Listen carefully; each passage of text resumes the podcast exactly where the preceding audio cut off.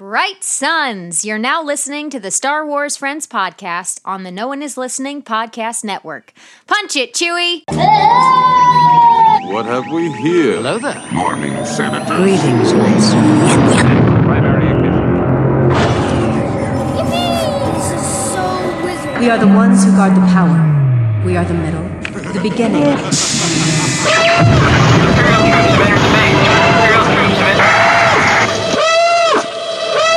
bad feeling about this. So who talks first? You talk first. I talk first. You're a feisty little one, but you'll soon learn some respect. So, this is where the fun begins.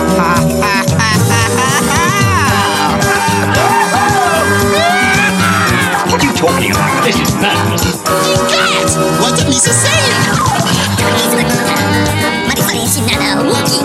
Understand that?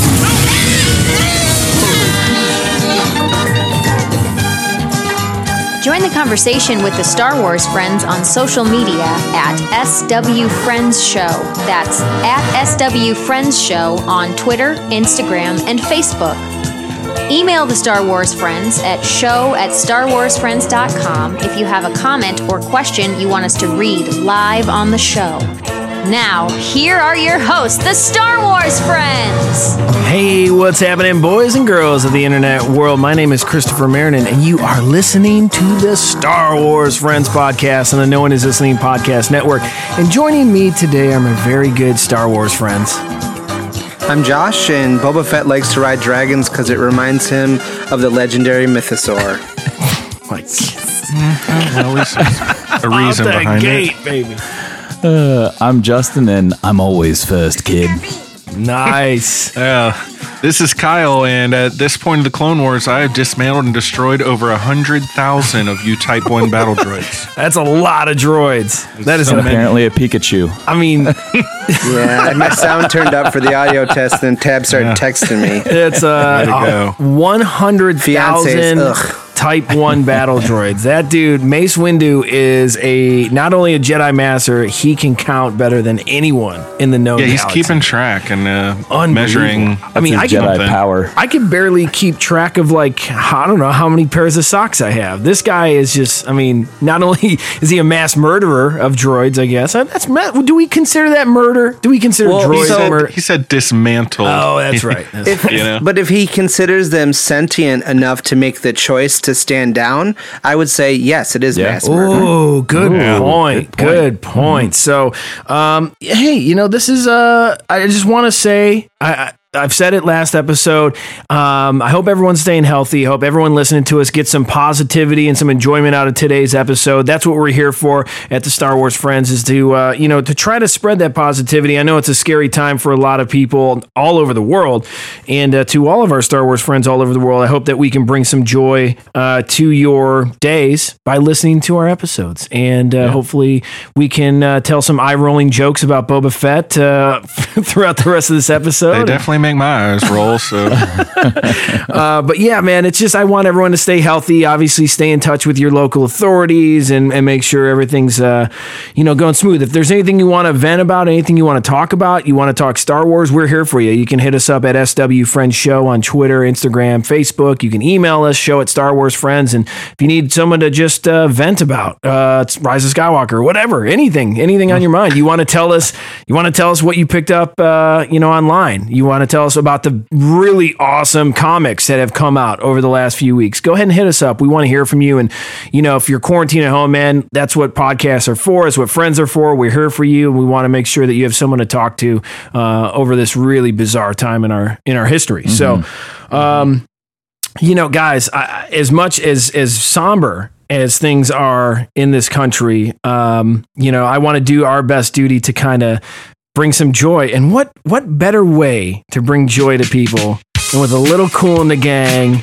We're doing our little our Star Wars celebration countdown, right? So uh, this is something I want to do every episode and count down the weeks until Star Wars Celebration. And we are 23 weeks away from Star Wars Celebration. So I know a lot of people have messaged me. A lot of people have been online saying, hey, do you think it's going to get canceled? What's going on? Too early to tell. And I'm just going to hold out hope, man. I mean, we put so much effort and um, so much of our energy into Star Wars Celebration, and uh, I don't want to think about the the other side. Uh, so let's, you know, I, I'm still counting on it being there. I'm still counting on doing a poolside podcast, you know, live a live Friday night, Saturday night, whatever podcast from Star Wars Celebration. So we got 23 weeks. Um, Trust in the Force. definitely trust in the force. We have hope. We have hope. Um, you know, the other thing is they they released the podcast application panel uh, panels. So we're going to apply for that. We got a, some really positive feedback on social media. Say, hey, we want you guys to be there. Yeah, we want to be there too, man. So let's hope that we can get on that podcast panel. And then they also um, they put out media badges. So if anyone's listening that's part of the media or you write articles on Star Wars, uh, go ahead and apply. You can do that through the Star Wars Celebration website. That's active now, I believe, until the end of June. So you can get those submissions in. Guys, they asked us in that podcast submission what our three best episodes are. Um, I have had a hard time wrapping my mind around that because I've enjoyed so many of our episodes. Uh, I really don't. You have any initial thoughts on what we should send to Star Wars to listen to? Last The week. last three. It's definitely got to be one of the ones that I'm on. That's for sure. There you go. That's a tough one, man. I I mean, know. we've had some really great episodes up to this point, but uh, we'll figure that out. I'm kind of with Josh. I think they keep getting better, though. Our most recent ones are some of the best. yeah. Our Origin Stories one, I think, was pretty good too. The sound, I think it sounds a little better now. We've gotten better at doing it, but it was Yeah. very genuine. That's for sure. yeah, yeah. Well, and if you if you do the last three, you get Kyle's moment of glory with the with the commercial, and then you get my moment of glory with the John Williams bit. That So, I mean, true. That That's is enough true. for me. I don't really care Well, about anything else. Justin's really smart on every episode. yeah, so- he's always a bat in a killer on all of them. especially if you ask Chris. Yeah, well, hey, all right. Well, hey, let's let's let's kind of push Josh up here a little bit. Um, so, Josh, not only are you a certified John Williams one percenter, uh, it's I a am. This it's a true. renowned honor to have you on the show, uh, to have you be a Star Wars friend. I I feel say we like increase his taxes. right, wrong one It's percent. one percent. Oh, oh, okay, okay. right. Um, but you also had a really uh, incredible life moment occur over this past weekend. So just congratulations to you and Tabitha on your engagement. Uh, that's Yep. huge. Thank you. Yeah, pretty excited for you, man. Is she going to be super bummed that you're going to come to celebration?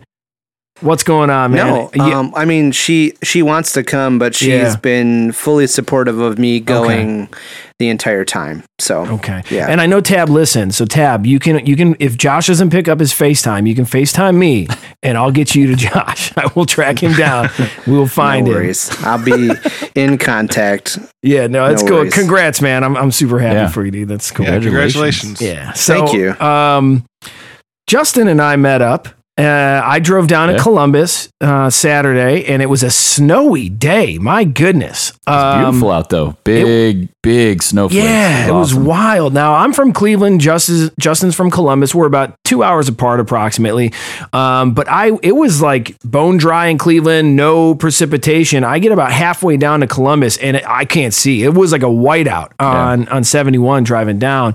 Uh, but we did a little bit of toy hunting, and we'll talk about that in our fine edition segment. But that. Uh, Big Fun in Columbus on High Street downtown is really solid toy store. We had two of them up here in Living Cleveland. up to the name. Oh, totally, totally great shop. So we found some cool stuff there. That was good. Um, so yeah, we'll talk about that soon. And then Dave Filoni coming out of nowhere, hitting us with a Goodwill sketch. Did you guys see this sketch that he put up? Yeah, it's awesome. It was really cool, really He's nice. never really put out a bad one. I, I don't have a lot of alerts on my Instagram or Twitter, but Dave Filoni is set on both. And anytime he tweets or posts something on Instagram, which is not very often, but I get an alert, so I, it's always good, and it's always a joy. Stalker. I'm a huge creep in that way. Sorry, Dave. if uh, if you're not if you're not familiar with what we're referencing here, you can go on Twitter, Instagram. I believe his handle is slightly different on both. I think on Twitter it's just at Dave Filoni.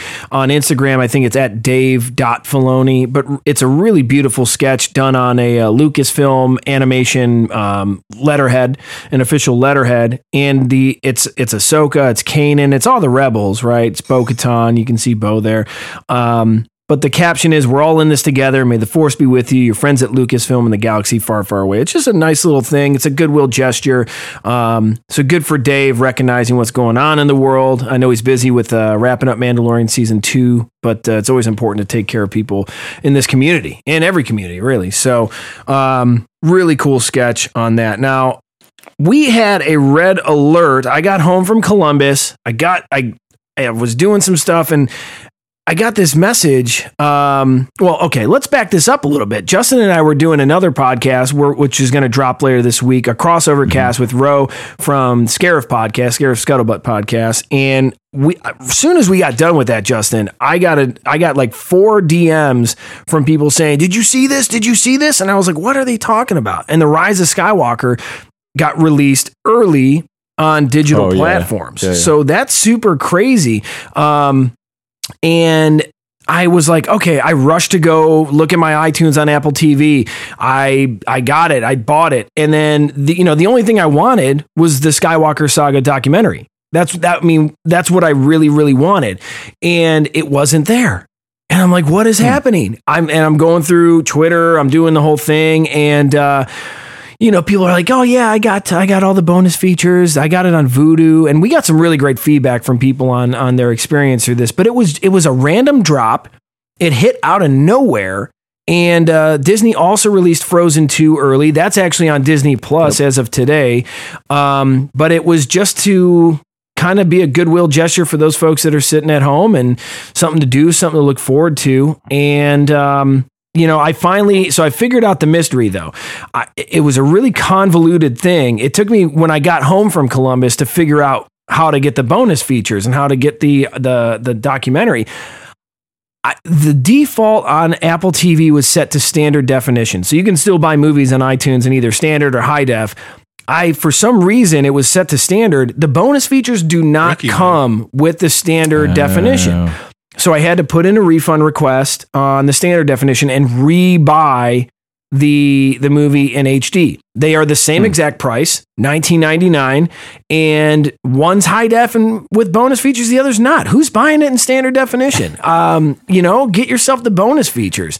Um, so I did watch.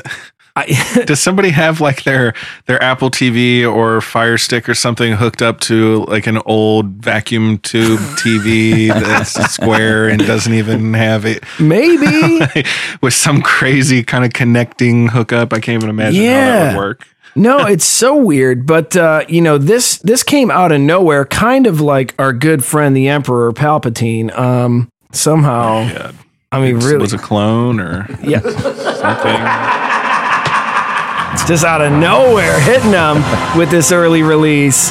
Um, you know, listen, I'm happy they did it. I'm happy they did it, and I just want too. the the one thing that bothered me about this whole thing is, uh, you know, I, I saw some negativity. I saw a lot of negativity almost instantly after it was released, and I put something out on SW Friends Show on Twitter just as a PSA, man. Like, listen, you don't like the movie.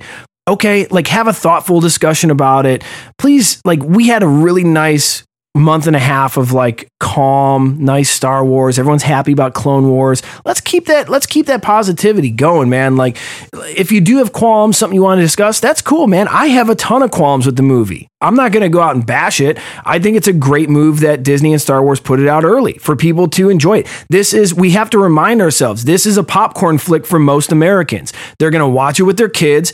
Uh, a 7 to 10 year old kid is going to just have fun watching this movie. They're not going to care about how the story is disjointed or they didn't suit the way that your narrative uh, didn't pan out. But let's just remember what that's for. Um, but if, if any of our listeners do have qualms, send them in to show at starwarsfriends.com. We're still going to do our Rise of Skywalker recap show and kind of see where, if, if at all, our views have changed from the movie release to the home release. That'll happen soon. So get those reviews in uh, or any, any ideas you have about Rise of Skywalker into us as soon as possible. I the thing to keep in mind, and you kind of touched on it, is no matter what you think about the movie, this is Disney making a gesture because there's a Mhm, lot of people mhm. who have to be at home and are feeling kind of stir crazy and anxious, and so they're like, "Hey, here's a thing to take your mind off for two and two and a half hours if you want. Um, so if you're not the biggest fan of that movie, I'm on record multiple times as not being the biggest fan of that movie. You can still appreciate that Disney did that Yeah. for their fans as a gesture of goodwill, um, which is something that they didn't have to do. And frankly, I'm sure a lot of people didn't expect a big multi bazillion dollar company like that to do. So, No. you know, good for them for doing it. It was cool. It's super cool, and I'm actually happy. I still, I, but I haven't watched the movie yet. I haven't gone back and rewatched. I did watch the first 15 minutes of it. Um, we talked about a little hyperdrive sequence and a little head scratching with the Tie Fighters, so I had to watch that and just kind of What's the name for that? She called it something skipping, uh, Light hyperspace spe- light- skipping, light speed light skipping. speed. Okay. yeah. I don't think those were whispers either. No, you're right. I watched the clip back. They're not. They don't have the red markings. So, uh, just as a quick reference to all you listeners, we're trying to figure out how these Tie fighters were following the Millennium Falcon through uh, through Lightspeed. Um, we know that there was some precedent for uh, a hyperspace engine on some Tie fighter um, prototypes, but to my knowledge, the first order TIE fighters didn't have them. The, what the visual dictionary lays out is a Sith TIE fighter, TIE Whispers, having the hyperdrive unit. And um, I don't know. We're all just really confused. Uh, that's a confusing sequence. It visually is cool. It's fun. Like Yeah, I said, if you're looks seven, if you're seven to ten years old, it's oh, this is really cool. But when you start to like, wait, what? It's uh, it's kind of I confusing. I think it's clones. Wasn't it clones? The, the ships were clones, and then the Ah, they that's cloned what the hype. I don't know. no clones. Not fully a clone ship, and not quite a man or whatever. Oh my god! Stop. um, so it, there, the light speed for the first order Tie fighters does predate that movie, um, but it's only for the special forces ones, and the special forces ones have the red on them, just like the Tie Whispers. It actually might be the same, but then your Tie pilots, you remember seeing the Tie pi- first order Tie pilots with like the red stripes on the Yeah. helmet? That's though that's the special forces ties. Okay. So Okay. Well, we need to like zoom and enhance and enhance to see, you know. yeah, we'll figure it out. We got to We'll- get a CSI move on yeah. there. Well, just download it in HD. You'll, you'll, all the answers come with the HD. So, And I still have an old square vacuum tube box. I can't. Oh well, hey, sorry. uh, the so here it goes. Let's let's kind of dive into a few quick things about Rise of Skywalker. Um, I got my hands on the novelization. I've read through it. I think that the novelization um, is far superior to my movie experience. I think that Rae Carson did an incredible job giving exposition on a lot of scenes that just didn't make sense, or I had uh, questions with a day after the movie, two days after the movie, a week after the movie. I think the novelization really does hone in on a lot of things. I will say that uh, the Leia and Rey scenes were some of my favorite and kind of gives gave some backstory on who Leia is and her Jedi training. Um, I think that there's also some pretty cheesy stuff in there. Like for example, pre-show, I was asking if because we got an early release of the the audiobook and I was just trying to see where where the dudes were on this, and I asked them if they heard the the Beaumont, the Beaumont quote, and we all were like, "Oh, Beaumont, what?" Like, here's the thing: Does anyone remember Beaumont? Any of our listeners? Does anyone want a Beaumont action figure? Is anyone calling for a Beaumont Black Series? No, because you know that thing would sit on the shelf harder than a Captain Cassian Andor figure or whatever that thing was still Ah, give sitting out Cassian there. a break. He got a TV show. Can't sell a figure, but those uh, No, TV shows going. Constable Zuvio. Oh yeah, there's, it's a him. Zuvio. So He's sitting there Beaumont. like a gold robed Snoke. So I, I got I got several Snoke figures actually right to my my side here. Hmm. Um, So, anyways, Beaumont is played by Dominic uh, Monaghan, who is just a J.J. Abrams crony and is in a, you know a number of things, but he's most well known for his role in Lord of the Rings. Uh, here, listen, in Lord of the Rings, he's fantastic. There's no question. Sure. He's really He great. He said like one of the dumbest lines in the history of Star Wars in The Rise of Skywalker. I want to know what this is before I read from my uh, Rise of See if it Skywalker tops it. novelization here. Now, I've only seen this movie twice and it was not recently, so this might not be verbatim, but he basically is like, we need to do some holdo maneuvers and do some real damage out there. Like his recommendation Yeah. is to just Yeah. suicide fly into every. Ugh. Well, because here's the thing: you don't know We're greatly outnumbered. Let's start going on kamikaze missions and destroying our ships. you don't Idiots. know who Beaumont is in the movie. He's just a dude that talks, and in the And why does he get to do that? No one. Uh, all right, I'm getting cranky. yeah, just let's hang on, hang on, hang on, hang on. So, so in the novelization, you learn that Beaumont is this like archaeological researcher who can also transcribe Sith languages and all these like crazy things. Um, but Jack here's of all trades. so in chapter four Jack, of this. right. Here it goes. In chapter four, the Rise of Skywalker novelization. I'm just going to read a little bit for you here. Basically, they are um, they're trying to find their way to Pasaana, and Beaumont is helping the gang figure this out. So here it is. Beaumont pointed to some ciphered text. Luke was on the hunt for the Emperor's Wayfinder, but his trail went cold on a desert world called Pasaana. In the Midian system, Finn said, Rey had heard the name. She'd once met a junk dealer at Niima Outpost who made regular stops in the Midian system. You been? Beaumont said. Can't get a decent meal there. End quote. Beaumont always making the jokes in the most serious of moments. This dude knows so much that he knows you can't get a decent meal Pasaana. That line drove me up a wall. It is probably the dumbest line in any Star Wars book I've ever read because it was so out of context for the situation and the severity of what they were in. Uh, I don't think Beaumont's a very funny guy.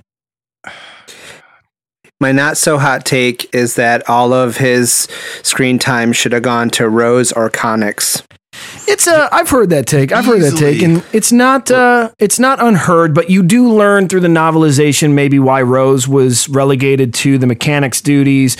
Um, and it once again, the the novelization does expand Rose's character as it does literally everything else in the movie that you miss totally. So um, I will say there are sequences in the book, both uh, novelization and audiobook, that are uh, dissimilar from the movie as far as uh, the way that things happen, and I think it does clear it up a little bit.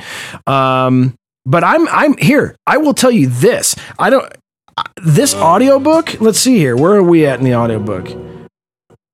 I'm trying to um, or this forest of twisted iron. Marc Thompson, threads baby. Marc Thompson. cultivate. He's a rock star. Or even I was so excited to hear his voice when I started the book. It's so good. He, you know, he does such a great job. clinging to its pasty skin. And this is the webbish bog its part. eyes were squeezed shut, but it could still see after a fashion, because draped over its massive bald head and across one shoulder was a second creature with long, spidery tentacles. Yeah. The two were locked in symbiosis. It's really good. Let's let's forward. Listen to this voice. Here we go. I must warn you. Our fiery planet burns away deception.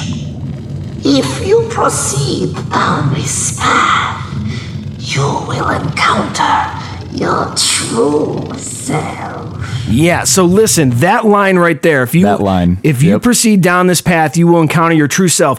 Omitted from the film. It was filmed. You can go and look up these scenes. It was filmed. The webbish bog part on Mustafar. It's when Kylo Ren is to encounter this oracle in a um, a, a bog on Mustafar, and that is how he finds the Wayfinder. It's in the it's in the uh, the remnants of Vader's castle, and they make mention to this in the novelization, in the audiobook.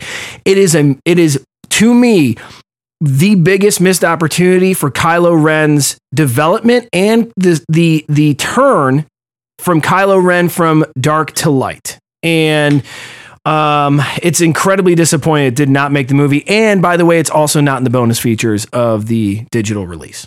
And Chris and I were talking about this the other night when we were doing the other interview, and and he sent me the artwork for this thing, Mm-hmm, and I it is nightmare fuel, pure nightmare fuel, and I'm like.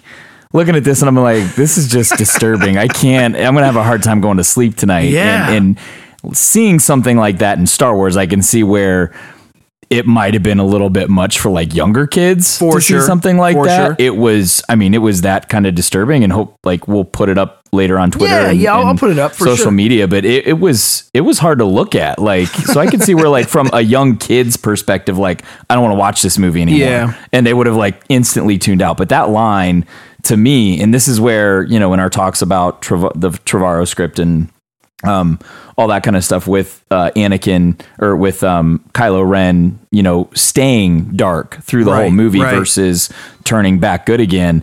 How Marc Thompson portrays him in this and how it's written in his encounter with the Emperor, uh, the clone Emperor, I, I, th- I, it, it to me so far, I wish he would have stayed bad through the whole thing, right, and not not turned back to light. That's just my opinion, and I'm not as far as you in the book, so Yeah. it may sway me, you know, sway me later on into something else. But as of right now, only being you know a few chapters into the audiobook, then uh, that's that's what I would have liked to have seen. Yeah. Being such a book guy um, and audiobooks especially uh, marc thompson is the the voice of my star wars fandom um, actually when i met him at star wars celebration and i wasn't good. expecting to I, I literally told him like when someone's talking about han solo i don't see harrison ford in my brain i hear his That's him. crazy. Yeah. like yeah. yeah because i've like i've in the grand scheme of things i've heard him do Han more than like I have more instances and more stories of that in my brain than I do Right. of Harrison Ford. So Marc Thompson does a masterclass job on this too. By the way, um, I you know I've heard I've heard several Marc Thompson audiobooks. This is just a masterclass. He has to do so many voices in this. They're all very well done, but uh, definitely brings life to the script. I will say my my initial review because as I've said prior, even on this show, we're gonna do a Rise of Skywalker recap show, so I'm gonna save a lot for that. But it doesn't fix everything. It, it definitely does not fix everything. However, it is a massive upgrade from the movie on its own. And if the content in this novelization was filmed, it is a total disservice that they don't offer an extended cut of this movie with these additional scenes. Um, and I'm talking about throughout the whole story. So when you read this, you you listen to the audiobook, you're going to be like, "Wait, did that happen? Ah, damn, I wish that happened in the movie. I mean, really, you're gonna you're gonna have that feeling a few times. So um, I don't want to give away too much more, just because there are some spoilers. I will say that this whole clone.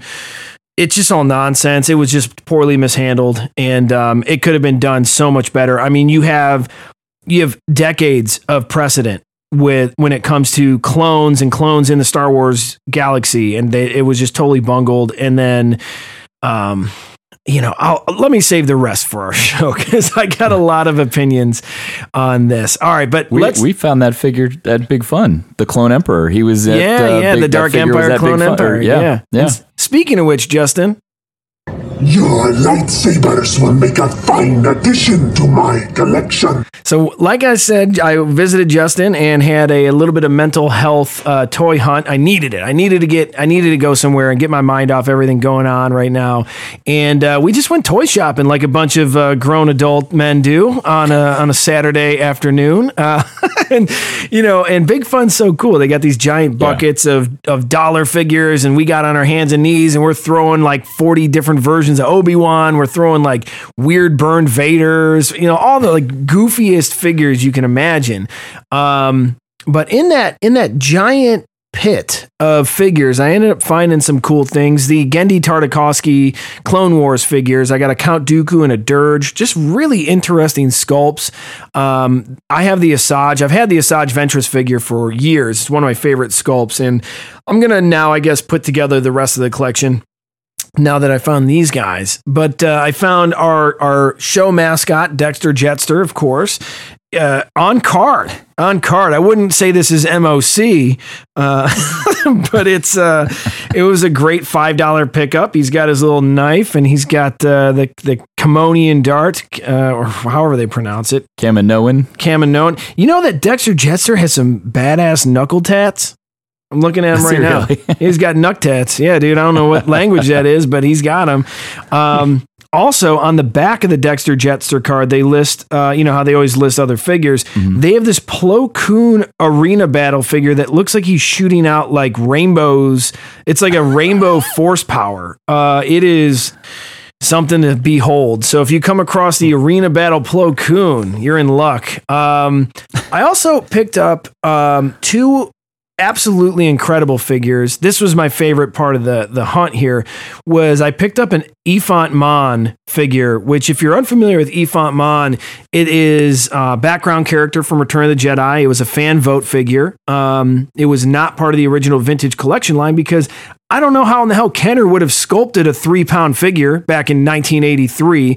Um, the Ephant Mon figure is by far the heaviest Star Wars figure I own outside of maybe just some Black Series. I wouldn't even, no, I don't even, it might be heavier than most Black Series figures, but it is a monstrous figure. It's gorgeous. I put it online uh, over the weekend here. And then my favorite pickup was my Lumiya figure. Oh, oh, am I so excited because Lumiya, you know, it's funny. Um, I try not to I try not to school people on Star Wars. Like if they just have just general nice conversation. But the checkout clerk at Big Fun, totally nice kid, very nice kid, Justin. You can attest to that. Nothing wrong with him. Um, but he was like, "Oh yeah, who's Lumiya?" And I had to Yeah. like I had to like tell him, and he was like, "Oh no shit!" Like totally blew his mind that Lumiya was you know a Marvel character, and um, she she came originally and only in a two pack uh, uh, uh, comic two pack. So you might you might remember some of those, but someone for some reason took her out of the package, and now I I reap the benefit of that. So it's a really awesome figure. Two different head sculpts and a light whip. Uh, went to Kyle, our favorite store, Half Price Books in Columbus, Ohio, and picked up the visual guide to the Rise of Skywalker only to figure out what's going on with this hyperdrive on the TIE fighter. Um, so I picked that up for like six bucks, actually. Really weird um, that that brand new book is only six bucks. Um, it's okay. It's an okay book. I flipped through it this morning. Um, and then, Josh, I don't know if you're caught up with the comics, but hot damn. I'm not. Dude, Vader, Vader is so good. If, if you are listening to this show and you have never read a Star Wars comic, go to your local comic book shop and ask them for Vader 1 and Vader 2 that just came out. They they came out in consecutive weeks. Guys, Vader 2, oh, it is really friggin' good. Uh, the Bounty Hunter series finally came out. That was Are they just called Vader? Because there's ten thousand. they're just called they're just called Vader. They're just called Vader. Um, and they're the brand new series. Um, the Bounty Hunters book came out. That's pretty good. It follows Valance, Bossk, Boba Fett. Uh, you know, you're you're running the mill. It's pretty good, Kyle. It's pretty good. Um, but finally, the I have been given mercy because I've got the final issue of the Rise of Kylo Ren, and now I can live a, a happy life. I can no longer read this comic, um, and I can just put it behind me. I am so over this comic, dude. It is ugly, it is nasty, and the story is boring as hell. So I'm so happy that the Rise of Kylo Ren is behind me now. You posted this really pretty spread of all your comics and books on Twitter, a picture Right. of it, and the very first reply was, "I really love that Rise of Kylo Ren book that you like constantly crap on every single show." you know it's funny because yeah i'm pretty open about not liking this and i still i still see our star wars friends tweet at us about about the book and i always want to you know if you like it you like it i mean that's fine i uh i actually got into it with someone on twitter i'd have to look up the uh, conversation but i was i was like hey like do you actually like the artwork i said story aside like is the artwork something you're into and he's like yeah, I don't know, man. It's pretty ugly. And I was like, okay, cool. So I'm not the only like only other person on earth that doesn't like the artwork. I just I guess that's where my big hang up is.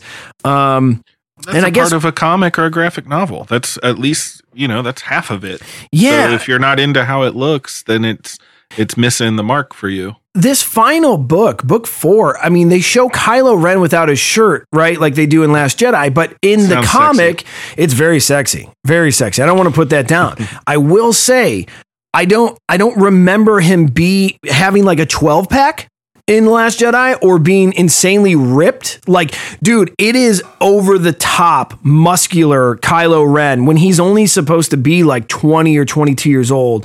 And remember how skinny he was in Force Awakens. You're just like, you look at this art style and you're like, what are you doing, man? It's it's like how they used to sculpt those Power of the Force figures uh, in the in the mid '90s. Remember when the line came back and their hips were all tiny and their chests were all big, and Luke Skywalker in his shorty robes got like Hulk Hogan muscles and shit. Like, what are you doing, dude? So it is it is just so yeah, like you know, um, it's so weird. But Josh, I got to ask before we we we move through, have you read the new Star Wars line?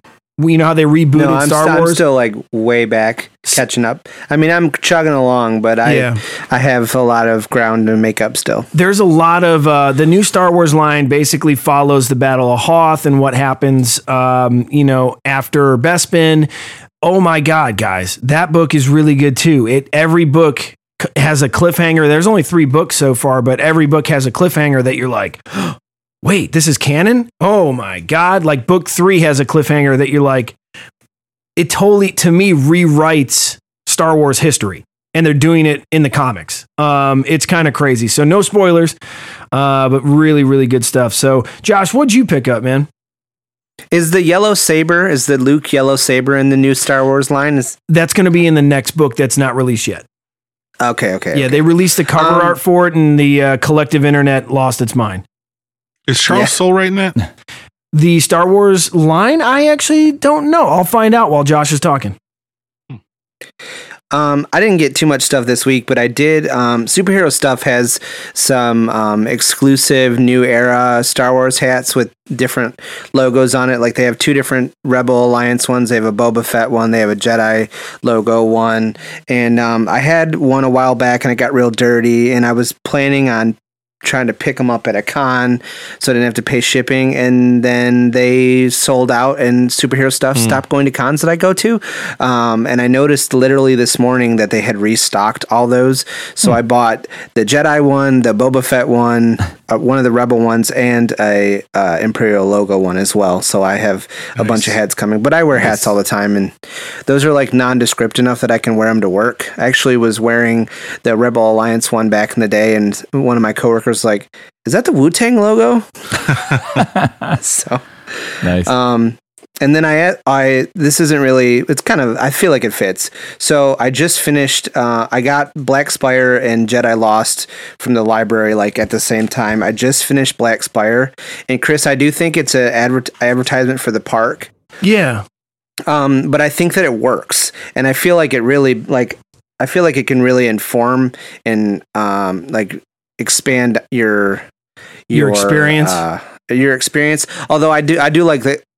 I don't think any other book would be like, and then they got this drink. This is the name of it, and they got the, the Ronto wrap. Yes, it that it was where I had good. the like, all issue, sudden, it's yeah. like, wow. Yeah, that's where I had the issue, but it is Josh. You're right. It does it, it, it for me. Like I like I said after I got back, I was like, okay, it, the book definitely enhanced the experience.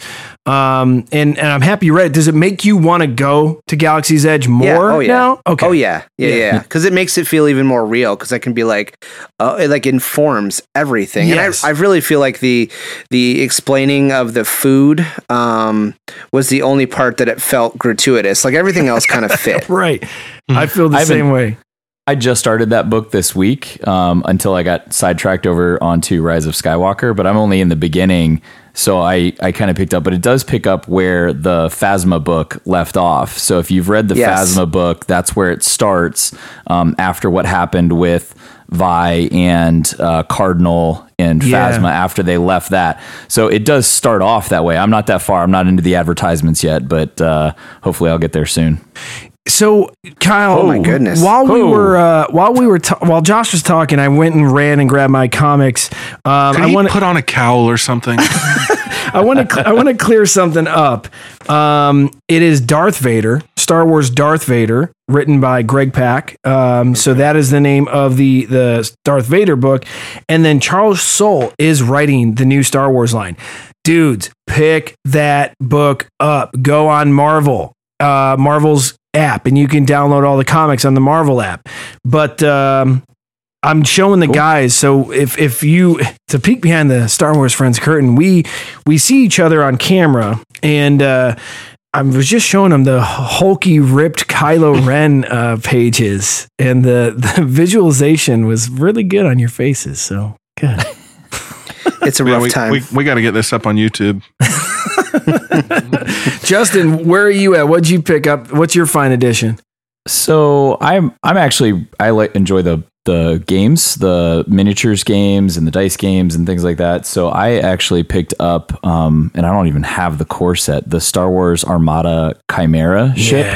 Um, just because it's a beautiful ship. So and I would like to get into that game. I just don't have the core set yet, but I do play X Wing. Um, I do have um, what is uh, Legion, um, Oh, and I yeah, do have yeah. the Star Wars Destiny game, which is the card and dice game. Um, I picked up a couple packs of that from the new set, the Covert Missions, which uh, I believe is the last set that they're doing for Star Wars Destiny. They're not going to produce any more Star Wars Destiny cards, dice game cards. Oh, so. Um, I believe that's the last one. And then again, when we were at Big Fun, uh, I picked up the Power of the Force TIE Pilot um, just out of that cheap bin. Oh, Uh, it yeah. came with two weapons. Uh, it was a cool figure. And then the vintage collection Aayla Secura that I was looking for Oh, last time I was there that I thought she was in like a hard plastic. Uh, one of those cases, but she wasn't. She was tucked back in there, so I picked her up, and uh, it's it's a beautiful card. I love the love the artwork on the card. Uh, the figure itself is sculpted really nicely, so uh, I'm excited to add that one to the collection. So It's a really it's a really cool card, Justin. And I didn't really think about this yesterday, but there's not many ret- reve- uh, return. The, oh my god! Return of the Revenge of the Sith, the Sith of the I Jedi. literally was like choking on whatever was in my throat.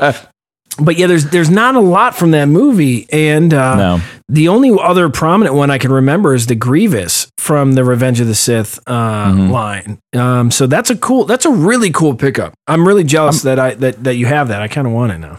I'm a big fan of of the figures with the 3.75 with the cloth goods, or you know the six inch with the cloth goods. I just I think it adds a little bit of depth to the figures sure. versus just all solid plastic. You know, you can pose them however you want, but if it's all plastic, to me it just it doesn't do anything for the figure. But when you add that cloak or you add a little bit of a cape or something to it that's a cloth good, Right. it makes the figure pop. So, um, but if you if you go into Big Fun and you look at the loose cases like Chris was doing, where he where he found the Lumiya, um, really take your time and look through Yes, that case. yes. there's so many figures packed in there, and it may look like there's ten of the same clone trooper. They are all different clone troopers. Yeah. So if there's one you're looking for, take your time, really look through the case, and and really appreciate all the figures that they have in there that are loose because there's some really cool ones.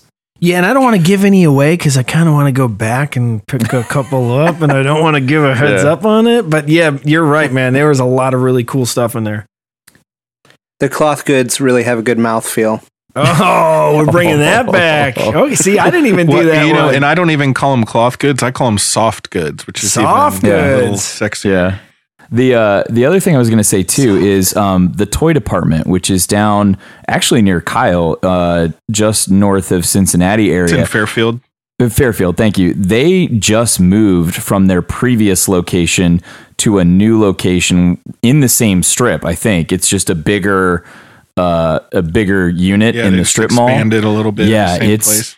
it's huge. They've got like five or six feet between every row now, so it's. Uh, I haven't had a chance to get down there. They just opened it this weekend, but I'm hoping that I can make a road trip. Kyle, maybe we can meet up down there. road and- trip. Yeah, I'll and go. uh, we'll go check it out together. Dude, I got to get Yeah. down there. Let me know if you're going down Okay. there. I'll, I'll I'll make a I'll make a weekend out of it. I'll, I'll try. Yeah, get we'll that definitely invite you just the way you invited me to Columbus. So that'll be really Oh, this guy, dude. Boom. Yeah, for the listeners, I did not get Chris, invited pick- to Columbus. Yeah. That was the Chris, joke. pick me up on the way. yeah, I'll go. I'll go all the way out west, and then we'll do a big loop uh, around the entire state of Ohio. No, actually, Josh, I'm going to be up in your neck of the woods in April, so we got to find a, a toy hunt that we can do as I pass through uh, early April there. So, um, Kyle, where are you at, man? What'd you get? What's your fine additions? You know, I bought like 400 books last week, and I also got my brakes replaced on my car, so I didn't buy like a lot of Star Wars stuff this week. I did get. I'm a huge Shure audio person. I'm I'm wearing Shure headphones and talking into a Shure microphone right now. Um, but I've had these Shure earbuds that I do use to listen to Star Wars books and and podcasts and whatever I'm listening Yeah. to that have been plugged into my phone for years, and I finally got the uh, Bluetooth attachment so you can take off the earbuds Oh, from beautiful. the wire. Yeah. And um, It's uh, they're really good. It's got a gorgeous sound. It sounds just as good. I was always really nervous about switching to the Bluetooth signal because I really think the analog is the best sound, and it probably is. But the Bluetooth audio is really really good, and Yeah. it's got a long battery life, and I really liked it. It's not directly Star Wars related, but if you need a new set of ho- headphones to listen to our show on, I suggest Shure products. They're really good. Beautiful. I like them. No, it is totally Star Wars related. That's great. So load up that audiobook, man. Let's uh let's get I will. I've, this I've week. got it downloaded. It was it, the it was, the data was so much it was making my phone like go Yeah, crazy. So I've got to do it on my computer and and sync it over. It's a big file. It's a big file. All right. So great collections, great additions, the whole deal. And I know people were sharing stuff on uh, on our social media this week. So keep it coming. Use the hashtag Fine Edition or Fine Editions if you have a couple things you want to showcase. I know that uh, our Star Wars friend Martin Mead had a lot of cool stuff he shared with us this week. So thanks, Martin, for sending that stuff in. We want to see what you guys find on your hunts. I know I'm always hunting for vintage stuff and anything weird or wacky. Uh, please send it our way. We hope you're enjoying the Clone Wars recap show on the Star Wars Friends. Subscribe to the Star Wars Friends for weekly episodes featuring the latest news, in depth analysis, fan questions, and conversation on Season 7 of The Clone Wars. Don't forget, leave us a review on whatever podcast app you're listening on. Now, back to the Star Wars Friends. we are here because we have wrapped up the Bad Batch.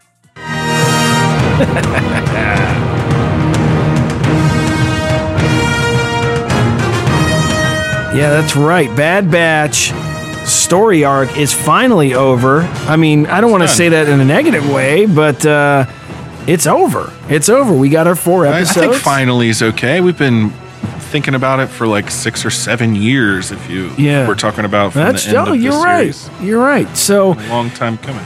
I will I will say initially before we before we turn this over to our resident Clone Wars Jedi Master Kyle to kind of break this episode down, I will say I'm happy that the arc is over and that it uh, you know one of our one of the comments that we had on our last episode was you know it was kind of felt like a filler episode but maybe if they come out strong with a with a really strong finale it would make sense and I think it did make a lot of sense. So initially I'm, I'm really happy with the way this wrapped up. I, I'm I think it wrapped up great. What about you guys? What's your initial first reaction to the finale of the Bad Batch recap?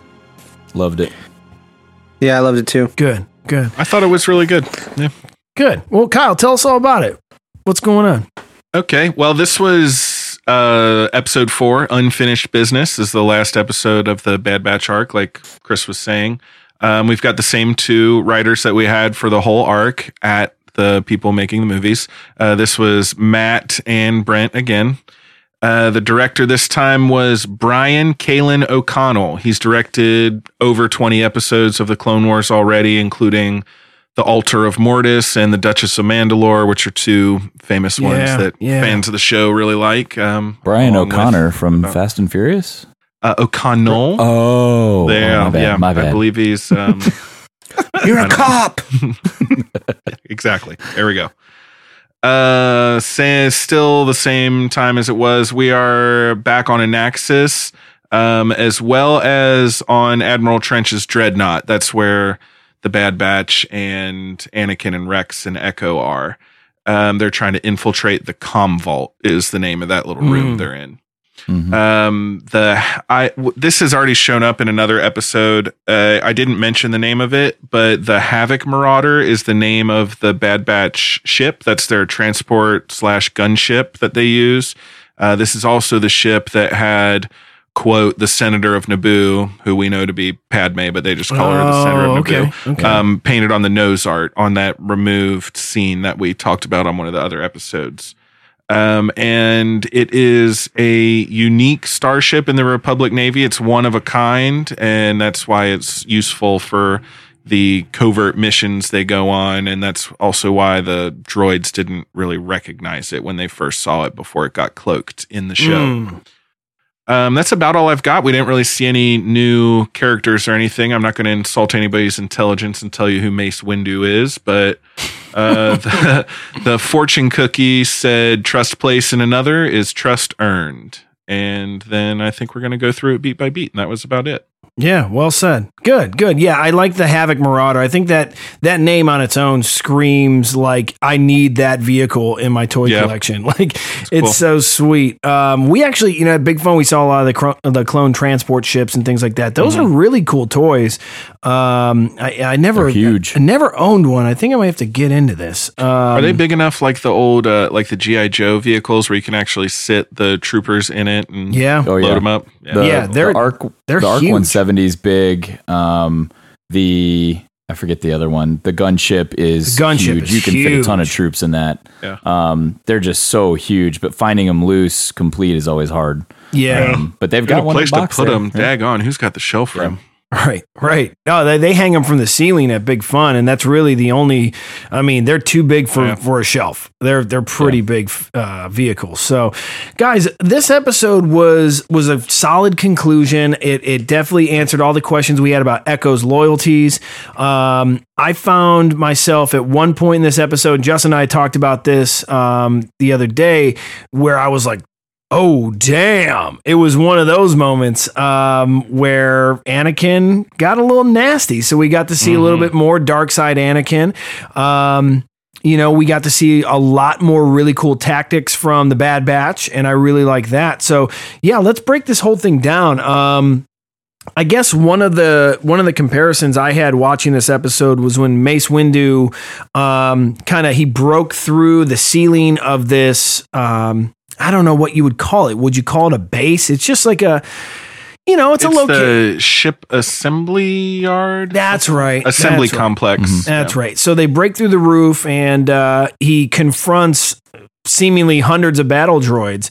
And that is very the the fall that they took from the window down to the platform was very reminiscent of the Genndy Tartakovsky series where you have these very epic and dramatic jumps or leaps and you know they leap into battle. But Mace Windu has a very similar moment like this in the Genndy series. Uh, I think it was maybe the first or second episode of the Genndy series.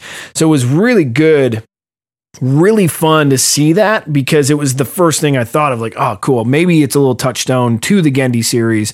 Who knows? Um, but that was fun. I really, as a noted Mace Windu, uh, non Mace Windu fan, um, I. I really um, I enjoyed this episode. I thought that the character was fun. I thought the character was on point for this episode. Uh, I could totally picture Samuel L. Jackson delivering all those lines. I could see him trying to figure out the bomb and all that. And you know that's that was a funny uh, trope that they did in the episode. We're trying to figure out the bomb combination. Like, uh, you know, that's classic Batman 1950s sitcom stuff. But uh, it was done in a fun way. Um, very egregious use of the force, though. I mean, that's a you know you have this like godlike ability, and you just kind of push a dial to a number. It's like kind of like, dude, shut down the force field, man. I don't know, like whatever. um, but yeah, you know that's kind of the Mace Windu is the standout for me on this episode. Besides the Anakin line, which I'm sure we're going to break down a little bit. But how did you guys feel about Mace Windu on this episode? I just, I, I have to say, I loved Obi Wan's face when he starts talking Oh, to man. the droids because Obi Wan looks over like, "Are you serious right Are now? you freaking kidding He's like, me? "Are you kidding me?" He's like, "This is how we're gonna do this." Okay. Uh, I've actually got that quote written down. I said part of it in my intro, but he uh, he says, "My name is General Mace Windu of the Jedi Order. At this point of the Clone War, I've dismantled and destroyed over hundred thousand of you Type One battle droids. I'm giving you an opportunity to peacefully lay down your weapons so that you may be reprogrammed to serve a better purpose than spreading the mindless violence and chaos which you have inflicted upon the galaxy." And they look at each other and they blast him like right away. They didn't even consider it. It's not even not even a thought. Yeah. No, I uh, when we Ka- talked Ka- about it before the sh- oh, go ahead. Kyle, I've actually ripped the audio from some of your quotes that I have here, so we can actually play the show audio now. So we are Oh, even go. more high tech on the Star Wars Friends show. So let's listen to uh, Mace Windu himself deliver that line that Kyle just did for us. My name is General Mace Windu of the Jedi Order. At this point of the Clone War, I have dismantled and destroyed over 100,000 of you Type 1 battle droids. I'm giving you an opportunity to peacefully lay down your weapons so that you may be reprogrammed to serve a better purpose than spreading the mindless violence and chaos which you have inflicted upon the galaxy. Blast them! that was such a good Right part, away. man. Oh, so good. Well, I, I'm with you though. I'm not. I'm not technically a Mace Windu fan. I actually have him written down as the the Trash Master Windu. But this is possibly the most Jedi thing he's ever done. Yeah. Uh, he's usually telling Anakin to kill the the Chancellor and how the Jedi should take over the Senate and just generally being kind of a jerk. Um, but he, kind of he jerk. did today Yeah. try to take the the peaceful the peaceful route, the Jedi the Jedi way. He's probably that- just tired of killing battle droids. He's just at the point where his shoulders probably hurt. He's got his Ben Gay rubbing on. A hundred thousand droids, even the a Jedi lawyers will tell you that they don't kill the droids; they destroy and dismantle them. Very, very different. Yeah, effectively too. But we talked about this before the show. If he if he is giving them this, this ultimatum, does that mean that he f- feels that they are sentient enough to obey that? Th- does that make him a mass murderer? I actually think he was just being kind of a dramatic bitch. Yeah, no, I'm not disagreeing with that. really it was it. very dramatic. He was just ribbing Obi Wan, I think. Because there's no way. Yeah, exactly. I wrote that down too. It's like Obi Wan thinking, finally, I get a, a minute's peace from Anakin being so extra, and it, here's Mace Yeah. giving his monologue to the B 1 battle droids who are programmed to not surrender. And we all know that they're not going to just surrender. Yeah, yeah. Also, we think stormtroopers are bad shot. Oh, you have like these two and like what three or four other troopers standing up there, and they're blocking a lot of shots. But there's so many shots that are just going. You can see them in the cartoon. They're going everywhere around them, and it's like Mm-hmm. there's how, Yeah, what are you is shooting happening? I saw like one dead on? trooper. They hit nothing. That trooper probably just like Yeah. got tired and fell down. He or fell off. something. he Like, fell off a was ledge. fire. Yeah. No. That's so funny. Yeah, the Boba Fett, droids- where? So, yeah. Oh my goodness! All right, so we got a really fun moment in in this too. I don't know. Um, this was another standout for me. I don't know how you guys felt about the Wrecker and Crosshair uh, battle sequences where they were trying to outdo each other with their techniques, and um, that was fun, man. I mean, as as much as I'm I'm definitely ready for a new story arc and definitely ready to move on from the Bad Batch. This type of stuff is pretty cool where they have battle techniques that you don't necessarily see or have seen before. Wrecker, of course, using his brute strength, physicality to just basically run through a dozen or two battle droids like it's nothing, you know, and just runs right into fire. And then Crosshair's got these like these magnetic discs that reflect the the laser, his laser shot, and can basically have them uh, you know, ping all over these hallways and just cut through whatever's standing in the hallways. It's a really effective tool. Um, but of course, you know, being machismo bad batchers, they have to outdo each other. Uh, but I thought that it was well done. It wasn't it wasn't uh, over the top, but it was like, oh damn, that's effective battle technique in hallways. Because you know, Star Wars, you don't have enough hallways to do things in. Um, But a really cool thing. I wonder if that's a uh, a device that we might see show up in season two of The Mandalorian. One of those uh, those disc uh, those magnetic discs that can repel the shots because that's a really cool cool tool. What do you guys like better? Who did you like Wrecker's technique better or did you like Crosshair's technique better? I thought Wrecker was like a, a little corny with his football very- player, like so oh, here I here I go, I'm gonna smash. But so Crosshair corny. was Crosshair was super cool, and that's like, man, how well planned out and well executed was that whole maneuver? Yeah. way higher degree of difficulty than run straight into them. Yes. I'm gonna say, and I appreciate and I noticed when he was doing that on his. I think it's his left arm and shoulder. His armor has kind of these, I don't know if they're spikes. They're not really spikes, but Mm. they have these little platforms sticking off of it that he uses to put the barrel of his gun on as like a, a rest. So it's, Ah, his armor okay, has these yeah, extra little yeah. pieces for him to use in different, I don't know, like formations or scenarios as a little stability point for the barrel. It was kind of a cool Yeah, little pretty cool. artistic Mhm. thing for them to include. Yeah. I enjoyed Wrecker though because I, I I said it earlier. Like, who would you want on your team? Right? And I said I, I want a big, strong, fast, like a defensive end You're right, guy, right. like He because he's so versatile, was and that's that. exactly what he did. You don't always have time to set up those things because he had a lot of time to get those discs set up where set up where he wanted. Yeah. Wrecker's just like, yeah, I'm going in. Here we go, and just takes them all out. he, So didn't he? He like handed No off his gun. He like handed his gun. and He was Yeah. like, "All right, man, I'll be Yeah. back." You know, Again, the, the the B one battle droid's unable to hit the largest clone in the army, running directly at them down a Yeah, hallway. full Uh, so that's ahead. helpful. But I uh I, I do you know I am I'm I'm Wrecker is a little cheesy though Kyle you said it That's- right, that's all right. and It's okay. you know with It his is what it uh is. his affinity to make things go boom to blow something up. Let it go boom like all right dude I got it man you know I found it interesting though that they were talking about the B, they were B one battle droids. He clearly calls them out as, out as B one battle droids. There's an episode of Clone Wars earlier where they discuss switching from B one to B two battle droids Hmm. because the B one battle droids were essentially what were all synced up on the. Uh, the uh, the command ship, Yeah, and if yeah. you took out the command ship, they all kind of faltered. They couldn't think independently, so they came out with the new one, um, which I thought was the B2 battle droid. Um, but it's interesting that they call them B1s. I could be wrong with that, but I, I thought the B2s were what replaced the B1s that used to sync with the command ship. Uh oh, better I- call Pablo. Uh, Hit him I'm up. saying, Retcon in there. I'm- a B two is a super battle droid. That's the well big- that's what I was wondering that's the big blue That's one what- right yeah, So Yeah. I think the B1 battle droids just sort of got an upgrade. They definitely fixed that how you're talking about Anakin blew up the ship and it shut down every Yeah. single because they're all, All connected together. They they corrected that issue, but I don't think they renamed the droids. I could be wrong about Hmm. that, but I think they just sort of got an upgrade. They're they're B one point two droids actually. Yeah, it's the new uh, the, Right. the new firmware update or something. Yep, yep, yep, yep.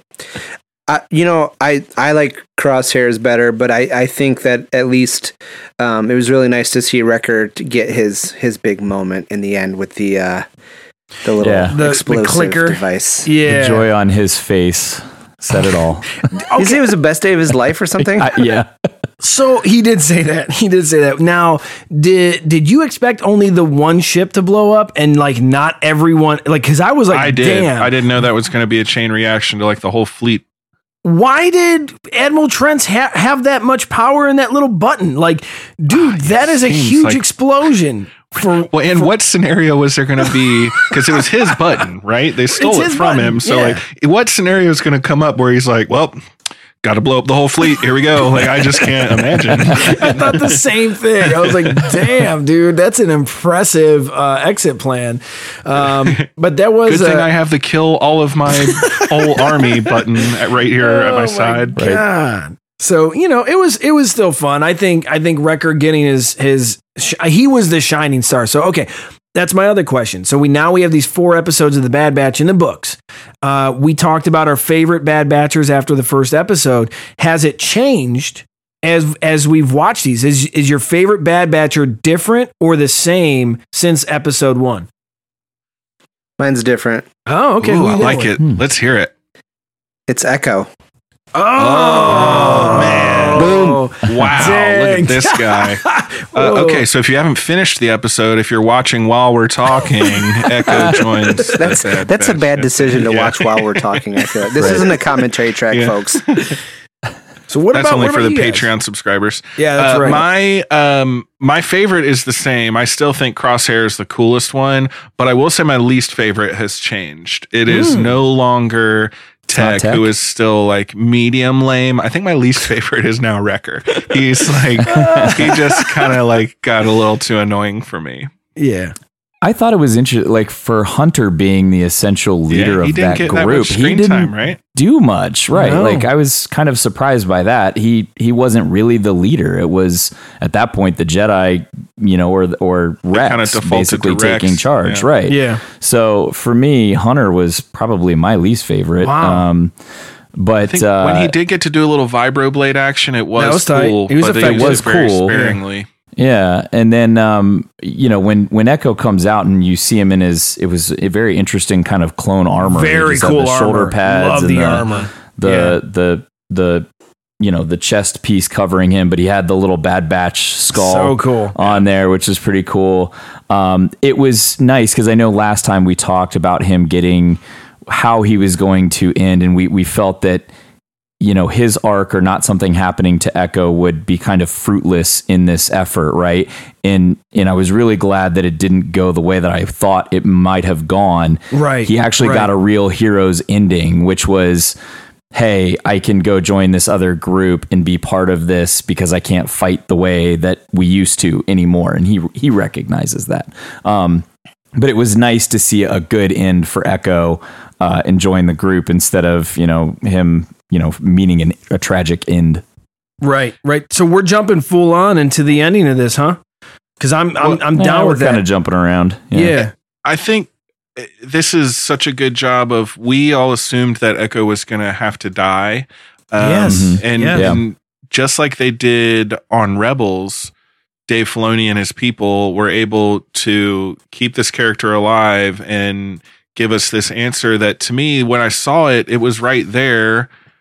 It was kind of the obvious thing to happen, but still none of us expected it. And uh, when Rebels was happening, everybody expected all of those characters to die too. Like, well, they're not Mhm. in the original trilogy. Of course, they're all going to have to die. And, and, you know, uh, Kanan did die, but most of them survived and went on and have actually gotten incorporated into other stuff. And they just, I think, are able to subvert our expectations and let these characters live on in ways that we don't always expect. And I, I think that's Yeah. really, really cool.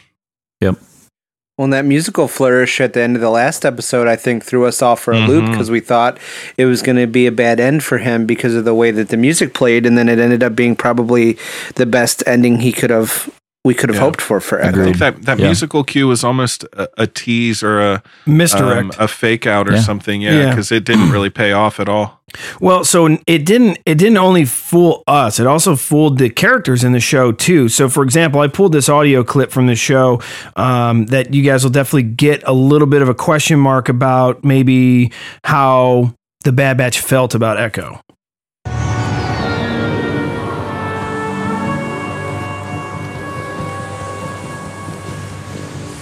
Is everything ready? Yep, Sarge, we are ready. Still not sure how we're gonna land on that ship. Don't worry, Echo says he's got a plan. That makes me feel so much better. What do you mean by that? To be blunt, his mind belonged to the Separatists until we unplugged him. We don't really know where his loyalties lie. Yeah, well, I know. Now get moving. So that was a conversation between Captain Rex and Tech. And that, I mean, that's how I felt at the end of the episode. We Yeah. talked about it. I didn't know if he was going to, you know, still work for the Separatists. I didn't know if he was full in. It was that musical cue, is that weird face that he mm-hmm. had. So and now, I guess now we can just sweep that under the rug. Never happened. And, uh, you know, Echo's just a really good dude at heart. So, um, yeah, I think it was just a little bit of uh, TV drama, a little bit of sitcom drama, and uh, panned out to be a pretty solid finish for the dude. Well, and in a in a short episode, it's hard to get a lot of feeling in there, and it's possible they they included that music so you can kind of get the impression that those other characters were getting from being around him Yeah. and just kind of a Yeah. feeling, you know, that's hard to translate through the screen. Uh, but I, I think it is of note that Rex never doubted Echo, not at Never. all. All Never. the all of the Bad Batch did, but Rex never did. And because of Rex's faith, Anakin never doubted him either.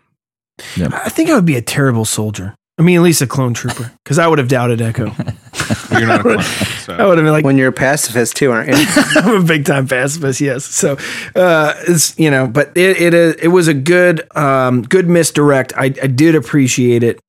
Um, as not knowing the ending of the Bad Batch, uh, it definitely you know having that week. This is why those week periods where they do the weekly release is good because it gets your mind going, get your imagination Yep. going. You're like, oh man, what's gonna happen? I got a whole week to wait to find out. And uh, I was I was definitely rewarded with an ending that I wasn't necessarily fully expecting. So Yeah. that was cool. Um, and I want to dive into the Echo ending a little bit later. Um, I think this bomb part, um, because the bomb was basically the the big turning point of this episode, or at least what the episode centered around. That's basically what put things in motion. They they they had this massive Admiral Trench had this massive bomb that he said would rip the whole planet of Anaxes in half or something along those lines. So they had to figure out a way to defuse this bomb so that that didn't happen. And uh, that's what got this whole thing in motion here. So the bomb plot was pretty solid, pretty well executed. We had those fun force moments of Mace Windu, um, egregious use of force powers, but effective, saved everybody's life, and that was pretty good. But we got a lot out of this bomb sequence. What did you guys pick up out of that? I uh I enjoyed it. We got a little bit of how Trench is a master tactician because he made that Yeah. comment of I don't leave success up to such things as algorithms. He's got a backup plan and he's going to rely on his own planning as well. Uh, I did notice that they didn't dismantle that bomb, and this No. bomb that could destroy a big part of Anaxes is, for all we know, still there. And as we discussed in, after the very first episode of this season seven, Anaxes is at the time of Rebels no longer a planet or a moon. Some kind of event has broken it apart and it's an asteroid field. So That's um, insane, now yeah. it Mhm. is to me, it's within reason that something sets that bomb off later, and that's what what creates the asteroid field.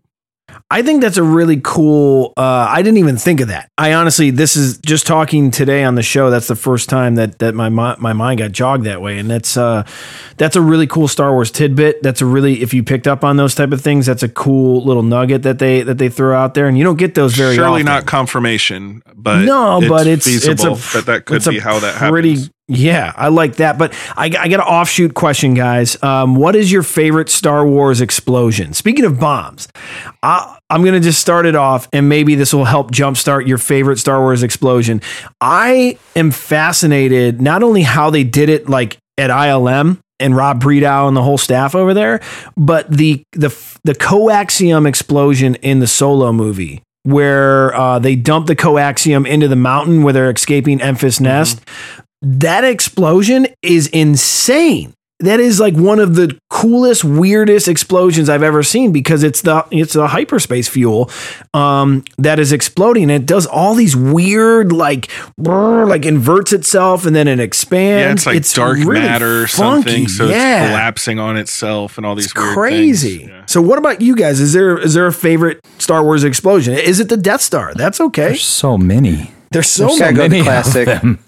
them. What's The your Death- What's yeah, your first? Death Star. First Death Star. Now, First Death Star, Are you yeah. first Death Star before the digital editing or post? Because George Lucas did change the the Death Star explosion. Uh, I the first time I saw A New Hope was with the '97 special Oh, okay, edition, okay. so I'm gonna admit that that's probably with the the edit.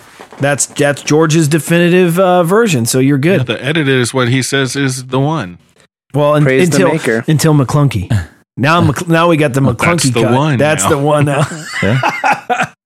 as much as as much I, I I'm not a huge fan of Last Jedi, but I did like Oh, the yeah, the ho- Star Destroyer through uh, Snoke's ship. I like how they really did that because you know when when Han's talking to Luke in A New Hope, and he he says, "Well, you can't just jump to light speed. You got to calculate it, or you're going to rip the ship apart because you're going to fly through Say stuff." like Dustin Crops, boy.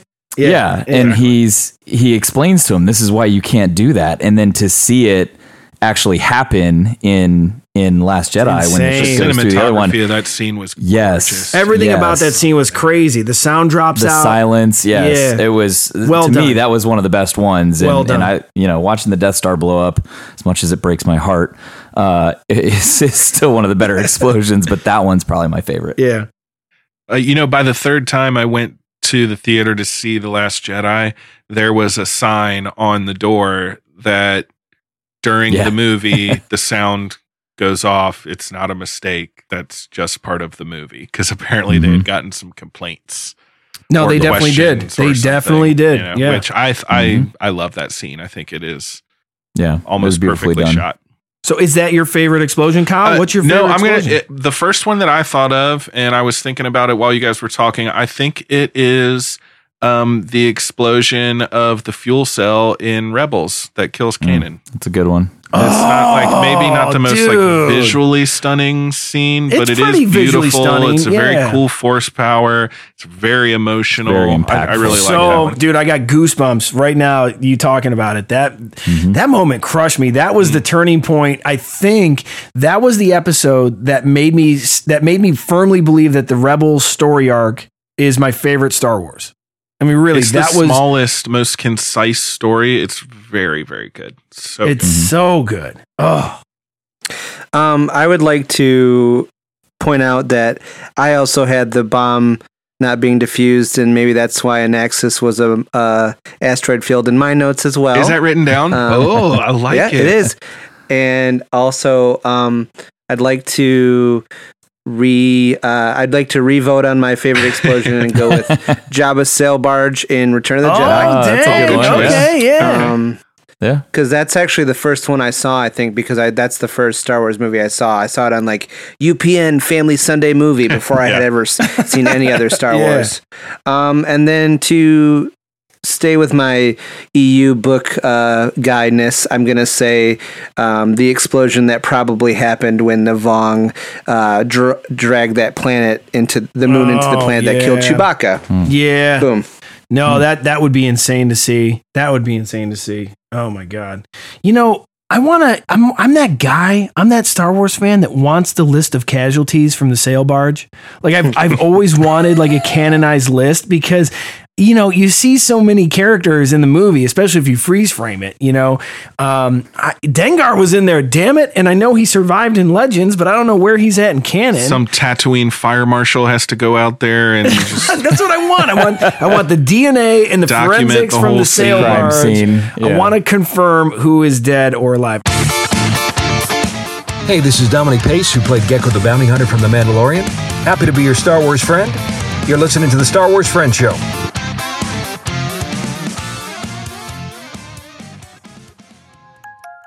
What's happening, listeners of the Star Wars Friend Show? You may recognize my voice from just a few seconds ago as Christopher from the Star Wars Friend Show, but did you know that I'm also one of the hosts on the No One Is Listening podcast with my uh, not so Star Wars friends? Hey, I like Star Wars. Don't knock me for not liking Star Wars. Everyone loves Luke Solo and uh, Emperor Peppermint. Peppermint Peppermint. That's David Derrick, y'all. That's Uh, we host the No One Is Listening podcast, and we invite you to catch up on season one of No One Is Listening podcast at noilpodcast.com or nooneislistening.org. Hit us up on social media at Noil Podcast.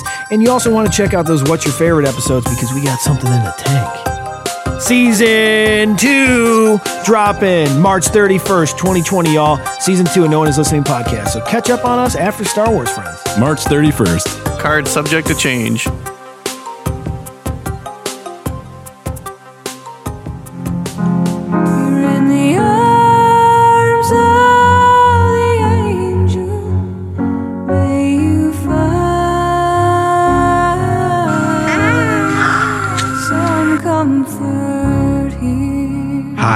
I'm Kyle.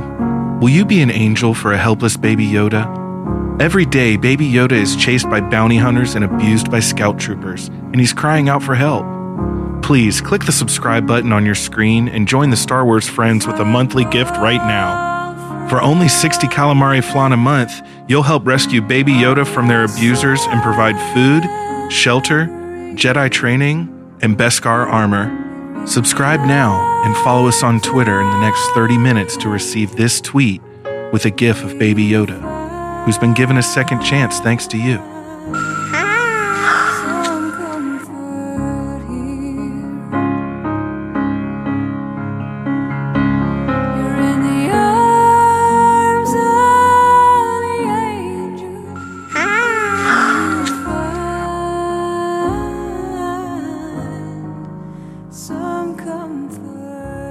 Baby Yoda needs our help. So please subscribe, rate, and review right away. We hope you're enjoying the Clone Wars recap show on the Star Wars Friends. Subscribe to the Star Wars Friends for weekly episodes featuring the latest news, in depth analysis, fan questions, and conversation on Season 7 of The Clone Wars. Don't forget, leave us a review on whatever podcast app you're listening on. Now, back to the Star Wars Friends. All right, what else have we got from this episode, Unfinished Business? What else do you guys want to uh, tackle here? You mentioned it when they jumped into um, the ship assembly center. The but I think throughout the episode there was some really great scene transitions, and that was one. There was another one when they Mm. are ordering the uh, the Y wings to bomb, and Gold Leader. Uh, he says, "Copy that, General. We're going in." And right, he, he's stationary, and then behind him, you see the gunner flip around from the, turret. back to the front, and then they That was cool. do like a quarter turn Yeah. dive, and it's just beautiful. Um, after Mace gives his like super dramatic, self indulgent monologue, um, all of the all the clone troopers drop in from their their um, like grappling lines in the Yeah. ceiling. This it's this overhead downward shot that I don't think Clone Wars originally could have pulled off when they first did it, but it was beautiful. It was stunning. And then um, another one they cut in, and there's one of the clone troopers with the jetpack who is Yeah. basically surfing on a Oh, droid yeah, a and fun- kicks him into another shot. group of Yeah. droids and Yeah. he jumps off of it and lands right next to Mace and that was the transition to the next scene.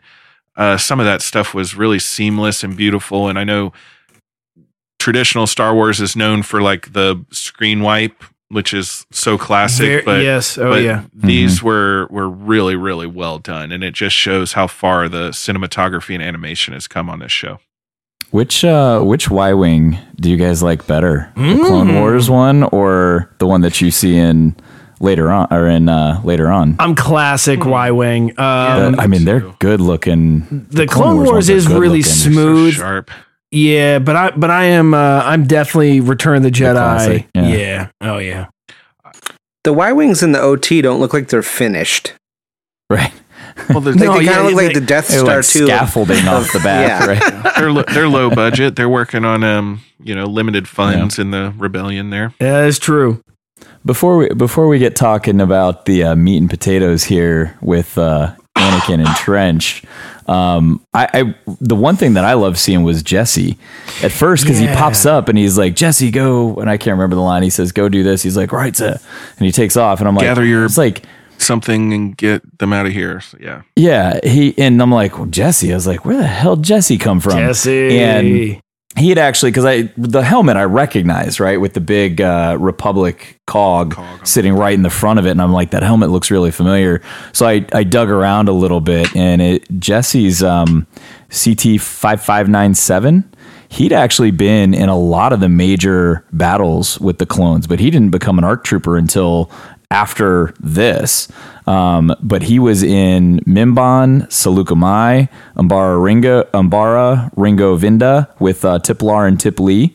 Um, and he was in the Battle of Anaxes. And he Hmm. fought alongside Hardcase, Kicks, Rex, Echo, Fives, Tup. Um, Man. but I've uh, the episodes that he was there was a ton of episodes that he was in. He probably just didn't have a lot of screen time in those episodes, but um, there was several that he was in, and he was also mentioned in uh, Dark Disciple. I That's did not so know that. crazy to me. And like Justin, we were talking, and I know when when Rex said Jesse, I mean, my anytime someone says Jesse, it goes to Uncle Jesse from Full House. So that was the first have thing that I thought of. Yeah, I was like. Okay, who the, who's Jesse? Like, why are they calling this clone trooper like a like you know Uncle Jesse? Like, why? Like Can that we is do up a Jesse and the Ripper song from Full House? What's that? He had one famous song on the show. Did did he? Oh yeah, he was like a rock star with one hit. Oh, I, I remember he was a rock star. I wouldn't say his song was very famous though. Wasn't he like In a, the show. Cut In it canon. out. he was a hokey dude. Um, you know, but Jesse, this is fascinating how um, he's just all over the place. Yeah. Well traveled But- clone. I thought it was interesting though because he's just known as a clone trooper. He wasn't. He didn't actually make an ARC trooper until after Anaxes. So hmm. he had It's been like, all in all those major. over. He barely made it. Yeah, he barely made it. So, um, but he he'd done a lot of time uh, in there. So you can go back through some of those those old Clone Wars episodes and and scope them out. Yeah, I like that. Now, now he's on my mind. I never thought about Jesse before, but now all the episodes that he was in that you've listed, it's like, oh yeah, those are pretty pretty critical ish, uh, episodes. So I will Yeah. definitely uh, be on the lookout for Uncle Jesse, um, CC or CT five five nine seven. Um, you know, they all they are all uncles because there was that one deserter who had kids with the Twi'lek with his Twi'lek wife oh, on Oh, that's that. true. So they're all brothers. he is now really Uncle Jesse. Uncle Jesse. Good call, Uncle Jesse, I like Uncle that. Cody, Uncle Rex, Uncle. Oh, no, I love it. Um, all right, so we got that. We got Uncle Jesse, and then um, we. while, while we're talking clones, does everybody know why um, Cody is a commander and Rex is only a captain? I don't know. I don't actually know that. It's because of Ahsoka Tano. Because um, Anakin has a Padawan, she's the commander. Hmm. Rex is the captain. Never got promoted because uh, Ahsoka outranks him. Obi Wan does not have a Padawan, so the highest ranking clone is Interesting. Well, that Interesting. sucks for Isn't the is the Commander Cody Black Series figure coming out soon? Is that is that confirmed? Am I crazy? Mm, no, I. Th- I think that was a uh, it- rumored one, wasn't it? Yeah. Well, there's the original Orange Line one. Right, I remember that There's one. That Old one school. that came out, the old school one. But there, Hasbro, I think it was. Maybe it's coming back out. There I was a know they have a Bly. new clone. They have a new clone trooper coming out in Black Series. I thought Yeah, that was the- Cody. No, the Bly's coming out. That was Okay. The, there's Commander Bly that they just released, who looks a little similar to Cody. Okay, But okay. Um, I don't know if they're re-releasing that Orange Line one again or not. It's Orange or Blue Line. Who's Commander. Bly associated with? Who's his uh, Jedi general? Oh, Who knows? I don't know. I'd have to look. Keep I going, I'll there's get so it. Many, What color- there's so what color many. I get it, guys. Will Josh look it up? Will Josh look it up? Um, all right, so we we we have all this going on. Let's let's kind of hone in on how this episode and this arc wraps up. So, um, we got Echo and we have Tech and Anakin. They get up to Admiral Trench's ship to kind of slice in uh, to their to their network and. Trench is confused on what's happening. So that was kind of an interesting sequence. Yeah, and I, you know, that's where Echo is sending these um, the plans that to Trench that he thinks are coming from the algorithm because he's not aware that they've liberated Echo, basically. So uh, Echo is feeding information to Trench that he's also giving to the Republic Army so they know what's happening. Um, but ultimately, when they send the pulse to destroy all the droids, they find that the signal is coming from inside the ship. Right. And uh, that's when they shock Echo, and Anakin runs off to confront Trench himself, which I think we all know. Anakin was just waiting for an excuse to do that the whole time. Totally. Like, from the second they got on the dreadnought, he was like, How do I go kill this spider for the third time? Right, right. Finish it off Being a once little and for Darthy. all. He's been a little Darthy. Oh yeah, oh, this is big time. this is great. Um, Justin, you should be ashamed that you didn't know Aayla. who it was because you bought her figure It's Aayla. this weekend. Yeah. Wow, Aayla look Secura? at that. Yeah, man. okay. crazy. Okay, Um, All right, so- do they wear blue armor?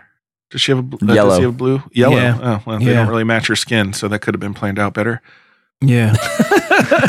uh, so we got Because Obi Wan has yellow skin. Well, no, but he uh, you can't do like human flesh colored. That'd be so weird. that would be super weird. Cody's kind Can of you orange. imagine a flesh colored clone trooper like Ugh. just the whole armor just flesh colored? Let's uh let's do a paint up. Let's do a like one of those action figure. What if it was actually covered in human skin? It was leather? his human skin. Yeah, it's like a Leather, Night yeah, Sister, like uh, Mother Talzin squad. You It's know, what the Uh, Buffalo Bob clone Oh, trooper or God. Buffalo I Bill. just gonna What's his say. name? Commander Bob. Clone Puts the trooper. lotion on its skin, or else it gets the hose again. Oh my god! All right, so Echo gets Ugh. shocked. Echo is he's roasted, and Tech pulls him out of the the the unit, and then Anakin runs off.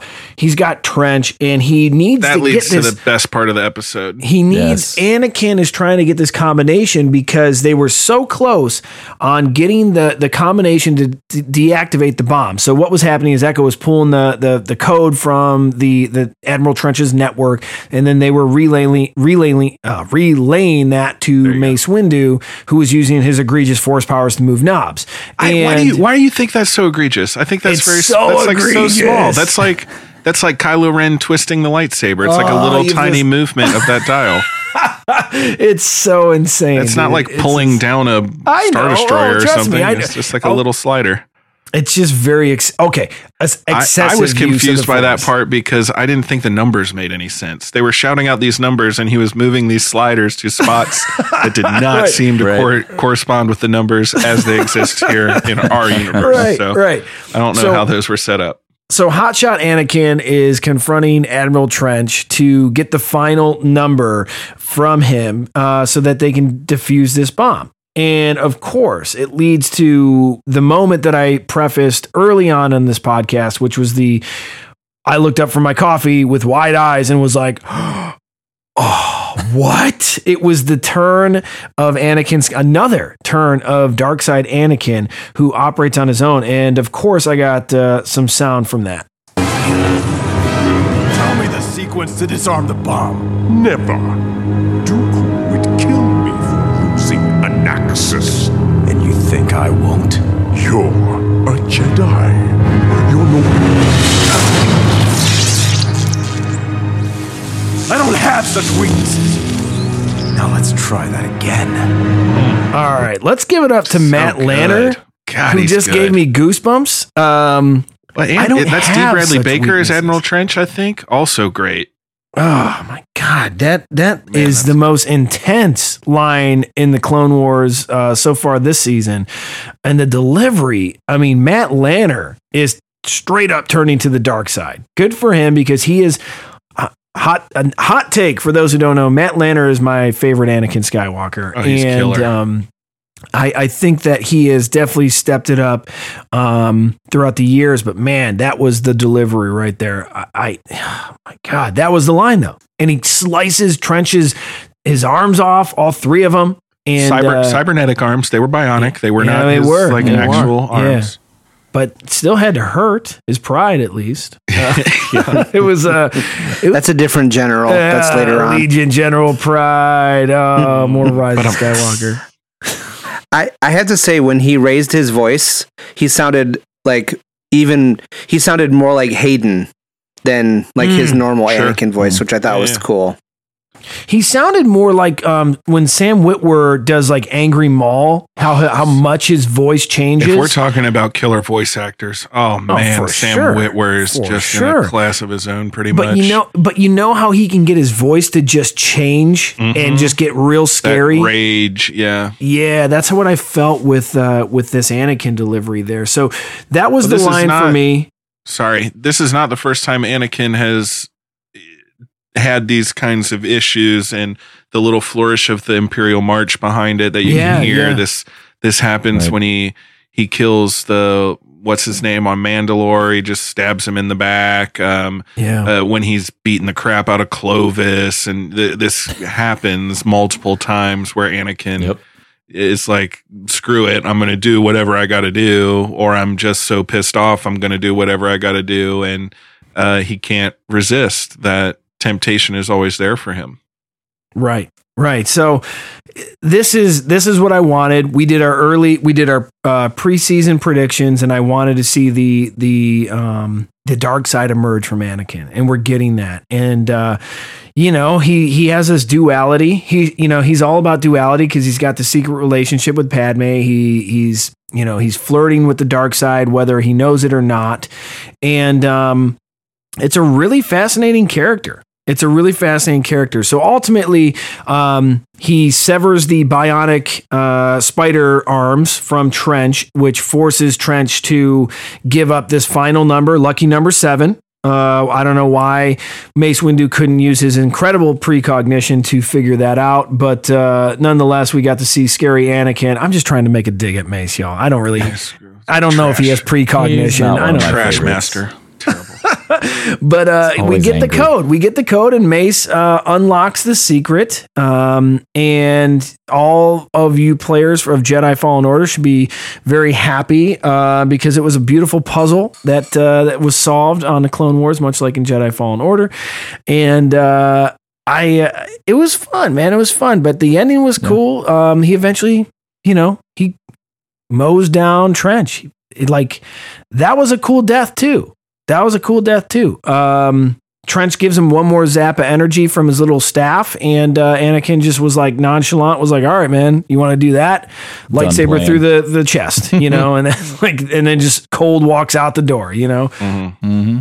I to back up just a second when Trench was saying "Y- you Dooku will kill me. You won't kill me. You're a Jedi. Jedi don't do that.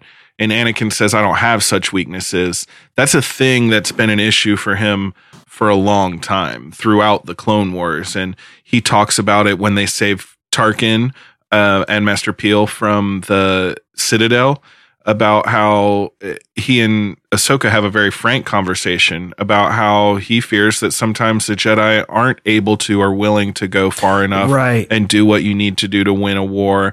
And even bigger than that, that's part of the downfall of the Jedi Order as a whole is their hubris, their arrogance that they can engage this war while also still living by their own code of doing right and only using Yeah. the force for knowledge and defense, which by engaging in war, you're actively not doing that. And th- it's such a big, heavy Star Wars theme. And I, it's, I love to see it come up. Yeah, yeah. So, Oh, We la- get- sorry. Last last thing I had. Also, you're good. when he Yeah. when he zaps Anakin with it reminded me of when the Emperor is shocking Vader and he's getting the Force lightning and he Oh, still picks him up and throws him over the thing because Okay. Trench is shocking him with his staff and it's electrocuting him this whole time, but he still through He still teeth moves through it. lifts Yeah. up that saber and stabs him in the heart, uh, which I think was a good allusion to Vader doing that with Palpatine later. hot damn, that is why you are our Je- our Clone Wars Jedi Master because I didn't even pick up on that. I love that. Um, you know, there was something funky about him fighting through that uh, electrocution, and uh, now that you put it in that perspective, that totally makes sense now. Um, I love that. All right, so we got Trench. Do we think Admiral Trench is finally dead? Was Oh that the gosh. final blow to Trench? Stabbed through the heart and every ship in the space blown Yeah. up. If he You never survived know. again, this guy's never unkillable. This is the third time. Maybe the remnants of Trench's fleet end up on the Endor moon Kef Bir, the ocean moon of uh, Endor Kef Bir with the Death There's Star 2 probably a, remnants. a clone or six, more more than a clone, less than a spider. I don't know. we got some There's Admiral something. Trench clones that look exactly like Admiral Trench. Yeah, super cool. Um, um, all right, so Trench is done, and Anakin, of course, finds the super secret, awesome uh, detonator button that Trench just somehow has in his Yeah, uh, classic in his- explode everything button that everybody has. Yeah. yeah, in, in Trench's armoire, uh, and he gives it to Wrecker, who made a comment about wanting to blow things up and was disappointed because it was a stealth mission and um, whatever. Listen, Wrecker, I didn't even tell you guys my, my favorite and least favorite Bad Batch changes. It did change. Crosshair is now my favorite Bad Batch member, and Wrecker is my least favorite, but. It's it's only because of how goofy and ridiculous they have written his character. It but it's a little too much. I will say this. I still want the Wrecker Black Series figure above Oh, all. yeah. I think that would be super cool. So I don't know. I mean, I'm I'm living a weird uh, lifestyle with the Bad Batchers, but um, you know, Anakin gives Wrecker that detonator button as a uh, I don't know goodwill token or a prize. I don't whatever. But he he you know he flicks the button, and I expected just the one star destroyer to blow up, and then of course, I mean, literally the entire fleet blows up. What a what a wild weapon that was. It's like a Um, rainbow explosion. yeah, too. it was so a really colorful. I'm crazy like, explosion. What am I missing with this? That it's like rainbow colors with fireworks. Yeah. Yeah. So then I think that thoroughly ends the Battle of Anaxes proper, um, or you would at least hope so. And the the Poletecs can live in peace and uh, you know have a Until great their quiet planet life. inevitably blows up. That's where I was leading with that one. Um, but yeah, so then we get the we get the finality of this episode. So, um, Josh, what's you, what's on your mind, man? So I just I had a realization. Well, actually, this is in the notes, but I forgot to say it earlier. Um, earlier in the episode, I think it was you. You said some. I can't remember who you said, but you said someone was the the MVP of the episode. I think maybe it was Anakin. Does that sound right? Uh, no, I, I called out Mace Windu as having a standout uh, standout episode, but eh, let's Okay. let's be clear. Anakin was the MVP of the episode.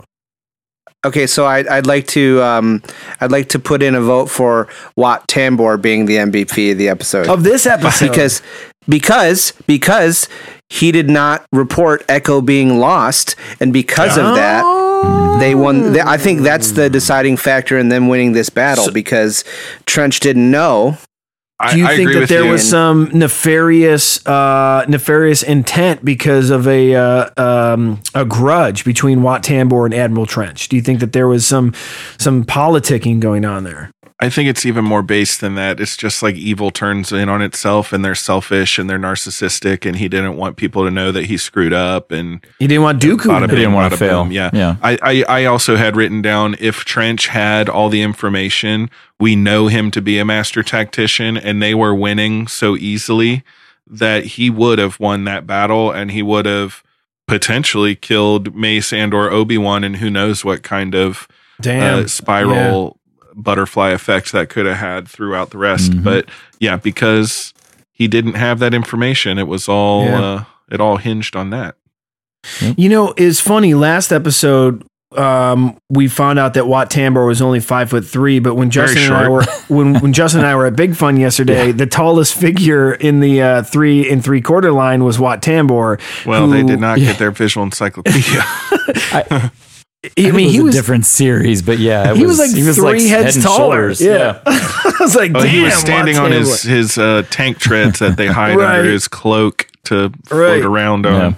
That was a cool figure though. The Wat Tambor figure is pretty sweet. All right, so we got uh, trenches blown up. We we uh, defused the bomb, and then the last the coup de grace from this episode was the bon voyage of Echo and kind of where Echo's going to go. We had to put a bow on this uh, Bad Batch arc, and I thought it was handled pretty well. Um, you know, the Bad Batch is getting ready to leave the hangar, and um, Rex and Echo are walking side by side, and you didn't really get a sense of where maybe Echo was going to wind up. You got this sadness. This he's got his sunken in cheeks, his pale skin, um, his Borg body. Um, He's more and- machine than man now. Definitely. and you don't really know where he's going to go, but um, you know, this I, I pulled this audio too. This is pretty telling. Those are some of the finest troopers I've ever fought alongside. Echo, you and I go way back. If that's where you feel your place is, then that's where you belong. So, of course, Echo then uh, follows the Bad Batch onto their transport and uh, becomes a member of the Bad Batch. And They all give Rex a nice salute on the way out here, Yeah. their respect. Yep. Um, Echo with his little like R two D two penis hand salute there was it was good. yeah, yeah. No, it Yeah. was. Uh, it- listen, there was. That's the best place for Echo. That's I- the best I'm- place for Echo to be.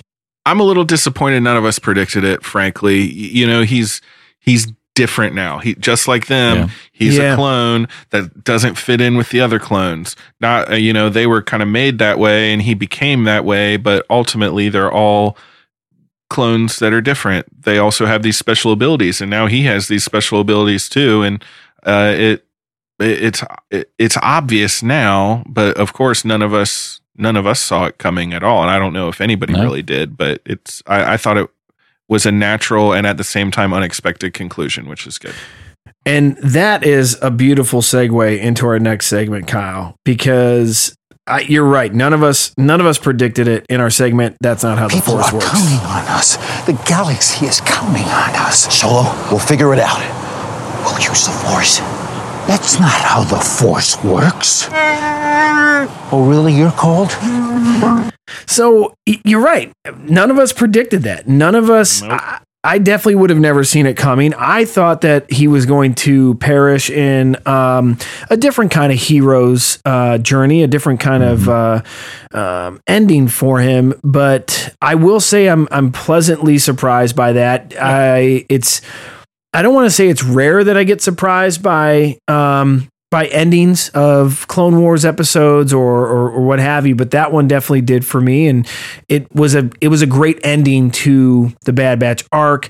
I um, you know, I, I don't think we're going to see any more Bad Batch, not in the comics. Um, you know, we I hope, fingers crossed, we'll see some Bad Batch in Battlefront 2, which would be Oh, that'd be super cool.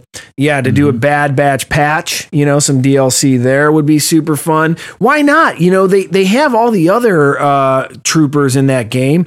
Why couldn't you just do a quick mod and put them in there? I think that would be They a cool could get introduced to. Galaxy of Heroes. Oh, you know what? I would that would be really cool. But Galaxy of Heroes, you know, um, they still have not put a single Mandalorian character in the game, and They're- that they're has been a that. Very behind. Um, I'm a long time Galaxy of Heroes player, and they're usually pretty up and up with with with character releases and Star Wars content. So I'm I mean, show Mandalorian, not actual Mandalorian, because the Gar. Saxon's in there. and Gar Saxon's on my Empire Sabine's team, baby. Yeah, Yeah. I got okay. I I've was like, a wait a minute, what? Yeah. Yeah. Yeah. So no, I'm talking about the the Mandalorian, and uh, not sure what they're waiting for. I'm really not. I mean, when Rise of Skywalker came out, they had General Hux available, they had Poe Dameron, they had Finn, uh, Sith Trooper. Those are all available within the, the week of the movie release, and um, they've since released You don't want a Beaumont? You don't want a Beaumont? And He's gonna bore you to death with What, yeah, what's he terrible. gonna do? Read a book or Can't get something? a can't get a decent meal there. Ah, like, oh my god! Oh, better do some holdo maneuvers and do some damage up there, guys. I think we need a Oh, shirt. I don't want a Beaumont shirt. like like like it's a Pasaana Oh. tourism shirt. It says can't get a decent meal.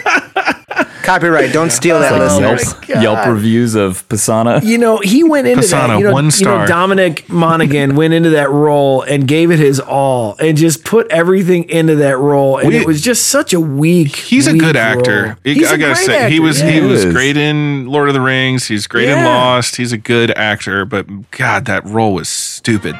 It's a stupid role. It's a very stupid role. It's unnecessary. We hope you're enjoying the Clone Wars recap show on the Star Wars Friends. Subscribe to the Star Wars Friends for weekly episodes featuring the latest news, in depth analysis, fan questions, and conversation on Season 7 of the Clone Wars. Don't forget, leave us a review on whatever podcast app you're listening on. Now, back to the Star Wars Friends. So, Josh, what you got, man? Pulling it back to Clone Wars. Um, well, kind of. You you were talking about like uh, seeing the Bad Batch in other places. We kind of see the Bad Batch in another place in spirit. In the first run of the the new Marvel comics, like the post Disney purchase Marvel comics, so like the Star Wars run that just ended before the ones we were talking about earlier, there is a Imperial Stormtrooper Task Force, Task Force Oh, 99. that's right. Named after the, in honor of the, That's and, and it's the same kind of thing, but it's Stormtroopers where it's, there's one really Yeah. big one, there's like, and they all have different armors, like super cool. And then the leader actually has a, he used to be like a fighter in the slave pits somewhere before he was a stormtrooper, and he has a green That's lightsaber. right. That's right. That he stole from a Jedi. Yeah, no, I forgot about that. Good call. Good call on So- that one. Yeah, they don't have as much dialogue and stuff. Like I think the only one that really talks at all, other than like "Yes, sir," like whatever Yeah. kind of like basic trooper stuff, is the one with the lightsaber because he's like talking trash the whole time he's Yeah. fighting with Luke. But um, yeah, they- so there it's very much like the same spirit, and I'm not sure like. I think that their their uh, homage to the Bad Batch came after the Bad Batch like was created, but I don't I don't know like what the timeline of their creation is. No, so. that that's a that's hard to a, say. I forgot about Task Force 99. That's a that's a good call out. That was a funky little story there. Is there any in-universe continuity between the Bad Batch and that um whatever Trooper 99 that you were talking about because they obviously we know the Clone War is ending and the Bad Batch has to are they Mm, what do happens something. to them? Do they become this trooper thing? Well, so I thought about that, and we actually talked ab- a couple episodes ago when we talked about like them answering directly to Palpatine kind of thing. I was like, oh crap. And I thought about Task Force 99 and I looked them up, and there's no storyline link at this moment, but we know, I'm pretty sure that we know that that leader and uh, they have names, and the names aren't the same. So I don't think that. Um, I think it's just an homage. It's not like a direct. Maybe they're part of the maybe the program that made the Bad Their Batch Bad turns Batch into, 2.0 but we don't have that. Yeah. linkage at this point. Yeah, we don't have that linkage at this point. Well, that's point. a good call out. If anyone listening uh, has any more information on that, uh, send it over to us at SW Friend Show on Twitter or uh, email us show at Star Wars Friends. I got two quick ones for you guys. We've definitely kind of beaten into the ground what we think is going to happen on the Clone Wars, but I, I fully expect the Coruscant episodes, the arc to be next. The uh, the what is it? Uh, one one three. Yeah, the Underworld. 1313, uh, yeah. Um, yeah, that'll be that'll be next, I believe, because they're going to save the siege for last. Um, but We're getting some Ahsoka Tano, baby. That's coming. we are That's- getting that's some Ahsoka happening. Tano. I don't know if I'm holding out hope that we are gonna get a we are gonna get one of those oddball episodes next, and I hope that it is a bounty hunter episode. Now, I know we've talked about the Cad Bane Boba Fett, but in the bounty hunter comic that just came out, literally just came out, the way that uh, Boba Fett is drawn in this book, which is now canon, he does not have the dent in his helmet, and this is post Clone Wars. So I, it's just a subtle thing. I don't know if it was artist uh, interpretation, but every Boba Fett I've ever seen um, drawn has that dent in his helmet, pretty prominent. And um, it is there is a full page spread of Boba Fett without a dent in his helmet. So I don't know what they're going to do, but uh, I hope we get a, a one one shot episode, something totally different. Wipe the slate slate clean. Thank you for bringing Clone Wars back to the uh, to the universe with a very easy to digest uh, story arc in the Bad Batch. But let's get on uh, let's get on to something new here. I'm ready for it.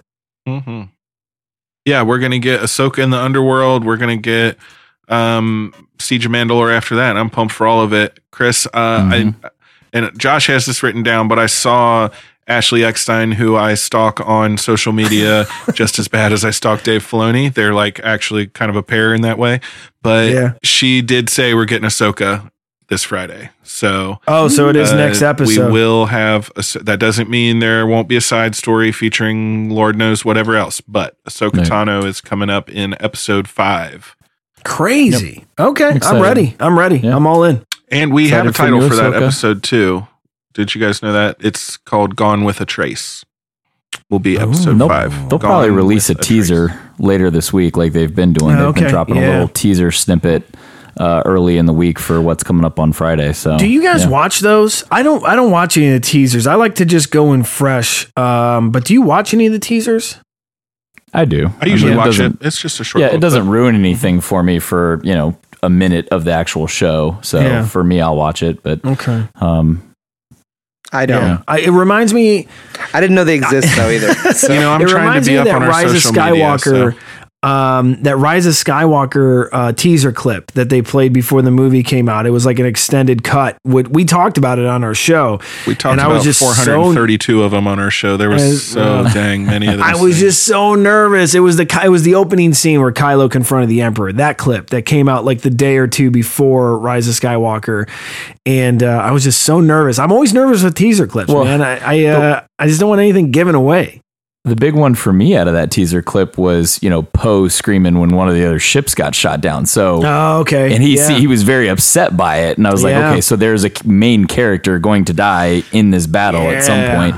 It was a semi main character with Snap Wexley, but um, you still don't understand that. But yeah, Temmin! Timmons should have brought his Well, should have brought his B one battle droid with him. uh, Papa Wedge. Papa Wedge didn't even know that his his son-in-law died.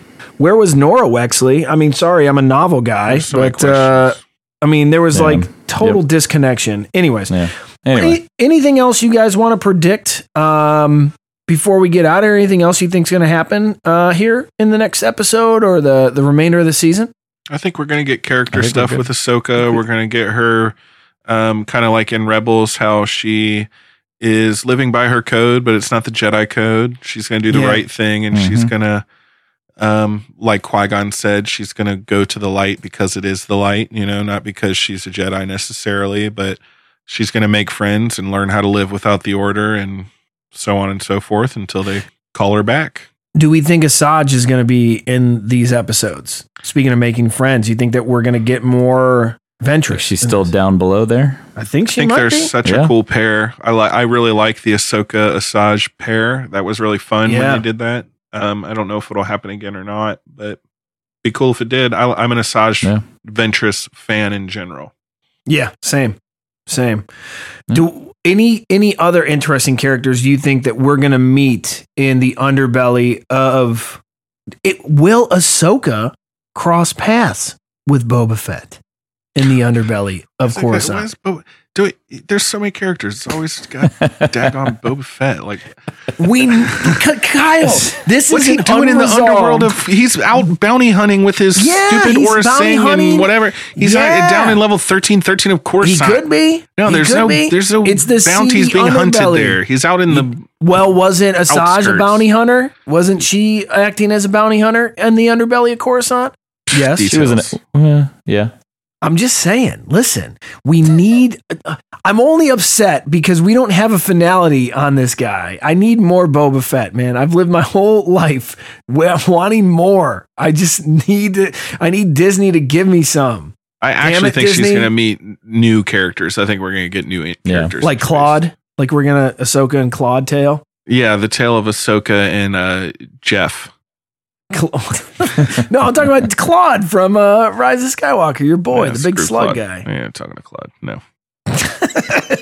But what if Kyle? What if it's not Klaud that she meets, but it's Boba Fett? right? Right? That's what I'm saying. It could be a journey. Could it be uh, Boba Fett? Could it? why- I I heard these. So there was this character in the background of to, of this last episode that kind of looked over his shoulder exactly. so I'm very sure. Like, you guys are. There so was this. dumb. There was this gonk droid that I Wrecker was heard. I heard but I but I saw in the background. Yeah, and when he was pumping the the gonk droid, I heard the spurs, and I think he might have been yeah, hiding probably in definitely, there. Probably definitely going to be Boba Oh Fett. Lord! Don't make fun of me. Oh, I love Boba Fett. Anyways, all right. Listen, if we got nothing else, let's blow this thing and get out of here. You're all clear, kid. I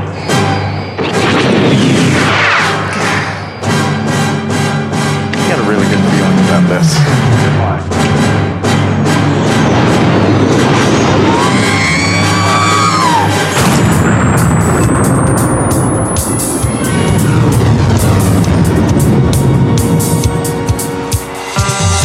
All right. So, um, we definitely uh, have a lot going on right now. Our social media is uh, picking up, having a lot of fun interacting with everyone on social media at SW Friends Show, Twitter, Instagram, Facebook. And one of the things that we announced uh, after our last show was our Rise of Skywalker giveaway contest. So, I am so very excited and thankful for all the really exceptional reviews that have come in on the Star Wars Friends. Uh, really gives us the feedback that we that we want and uh, kind of see how we are doing for you guys and making sure that you guys are enjoying this show. Um, so thank you for sending in all the feedback across all the platforms. I know that a lot of Android users had issues with uh, leaving reviews, so Podchaser stepped in and said, "Hey, you can leave reviews on Podchaser." So we were doing that. So I just want to um, give a big thank you to everyone that does that. The reviews mean a lot to us. It doesn't really necessarily mean a lot to uh, the algorithms or whatever, but it lets us know that um, that we're doing some good for the community, and that's what it's all about: keeping a positive conversation in the Star Wars community. Um, and uh, we're gonna keep continuing to do that for y'all. So, all right, let's just uh, dive into a few of these. Um, Piercer Meatloaf at Piercer Meatloaf left us one. Uh, what a great group of like minded fans that know how to keep it interesting and entertaining from start to finish. The Star Wars Friends podcast just earned a regular subscriber. So thank you very much, Sweet. Piercer Meatloaf. Uh, Thank you. definitely appreciate that. Love this review here from Waka Flocka Alyssa at Waka Flocka Alyssa. I stumbled across this show from their Twitter account and a few episodes in, and I'm already loving it. It's positive, it's fun, and it's funny. I would recommend this to any fan. Can't wait for the Celebration 2020 live cast. Either can we, Alyssa, poolside, gonna have my virgin pina colada under the palm trees of sunny Anaheim, California. Very excited about that. Um, we got a ton of other really great reviews here. Um, this is from Matthew Harrington at Matt from Enid. Started listening to Star Wars Friends Pod a couple of weeks ago, and I'm really enjoying the positive, friendly vibes. These guys are just normal fans that love Star Wars, and I dig that. Yeah, it's uh, it's a lot of fun. Um, man, let's let's see here from Sean Wars at Sean Wars. Friends, check. Star Wars, yes. Fun, loads. a fun podcast Nice. that covers all things Star Wars. They cover it all collecting comics, TV shows, the movies, books, and everything else. As a diehard Star Wars fan, the friends on this podcast gives me everything I want covered in a weekly Star Wars news. Keep up the good work, and we will do our best to do that, Sean Wars. Yes, Thank you for so much. Um, and, you know, you can see the rest of these incredible reviews up on our uh, our Twitter. I want to give a shout out to Sky Mauler at Sky Mauler. This is a great review. It's a long one. I'll try to get through it quick. There are literally a ton of Star Wars podcasts out there, and I've been listening to many for over a decade. So when I saw a new one drop, I almost passed it over to, to being overloaded. I'm so glad I didn't. In fact, I've recently cut my Star Wars podcast list from over 20 to just five, and this one is at the top. These guys bring an enthusiasm and positive outlook on all things Star Wars that's truly needed and appreciated right now. Does that mean they love everything? Of course not. But they're some of the nicest and most respectable podcasters I heard out there. What I love most is that they're huge fans of everything that came before Disney, and unlike some, are still enjoying this new era, or at least finding things to love when they disagree with the direction. You won't Shots find a more passionate and honest show out there. Thank you, Sky Mauler. Hell yeah. That is an Thanks, honest man. review right Yeah. there. That's that's awesome. So, we only got three minutes left in our outro here, and we got to draw a winner. We got a lot of entries here, about 25 entries, and uh, the winner is going to receive a copy of the Rise of Skywalker novelization and a copy of the Rise of Sky- Skywalker Blu ray. So, I'm going to go ahead and randomize this list here. And let's see who the grand prize winner. Actually, let me back this up, bro. Let me back this up, bro. I want to give two people our. Uh, uh, they came out in number form. So number three and number two are going to win Star Wars Friends T-shirts, and number three is Waka Flocka Alyssa, who I read her review. You're going to get a T-shirt, Star Wars Friends T-shirt, and then at Brandon Barris, who runs the Ewok Apprentice, um, we're going to get Brandon a t shirt. And let's see here. Our winner of the Rise of Skywalker Blu ray and novelization is at Chan COC7. At Chan COC7. So I got to pull that one up, but we'll hit you up. We will hit you up, Chan COC. You just won a double dose of Star Wars Rise of Skywalker swag. So that's pretty tight. We'll reach out to you, man. Um, Thanks all for your guys. reviews, guys. Yeah, Yeah, thank, you thank so you. much for the reviews. It means Yeah, a thank lot to us. Um, thank you. And then we have a crossover cast dropping this week with Ro from the Scarif Scuttlebutt podcast. So keep a lookout for that. Probably on Thursday. We'll drop that on uh, on Thursday night. That was a fun one. Justin and I got to talk with him uh, this past weekend. Really cool dude. It's a positive cast, and you're gonna you're gonna laugh. I got some. There's some funny lines in that show. It's pretty good. Um, so all right, y'all. Anyone want to give a quick shout out before we uh, get out? Yeah, I'm going to give a quick birthday shout out to uh, Meredith Salenger, who voices our favorite Jedi, Barriss Offee. Yay! I don't know when this show turned into an hour and a half of trying to get me pissed off about something, but I'm Well, sure happy she's a nice Meredith. lady. Barriss She is probably very nice, but happy birthday. Happy birthday. love it. I love it. Anyone else got a shout out before we get out of here? No, somebody can send me something though. I'll shout you out. There I've you got go. right now. All right, hit me up at no one is Chris. You can find me on Twitter. Where can they find you guys? This is Josh, and I'm on Instagram and Twitter at Battle of This Tanaab. is Justin. You can find me on Twitter at I am the Bendu. This is Kyle. You can find me on Twitter or Instagram at KB underscore legend. Awesome. And of course, hit us up at SW Friends Show on Twitter, Instagram, and Facebook, and email the show star at star show at StarWarsFriends.com. Send in uh, send in some Rise of Skywalker stuff. We want to talk about that uh, on our on our Rise of Skywalker recap show. So until next time, y'all, may the force be with you. Always. Later. Always. Hey friends, don't forget to subscribe to the Star Wars Friends podcast and leave an awesome review on whichever podcast app you're listening on. Catch up on past episodes, fun interviews, and more at StarWarsFriends.com. Connect with the Star Wars Friends on social media at SW Friends Show on Twitter, Instagram, and Facebook. Email the show at show at starwarsfriends.com. Thanks for listening, and as always, may the Force be with you.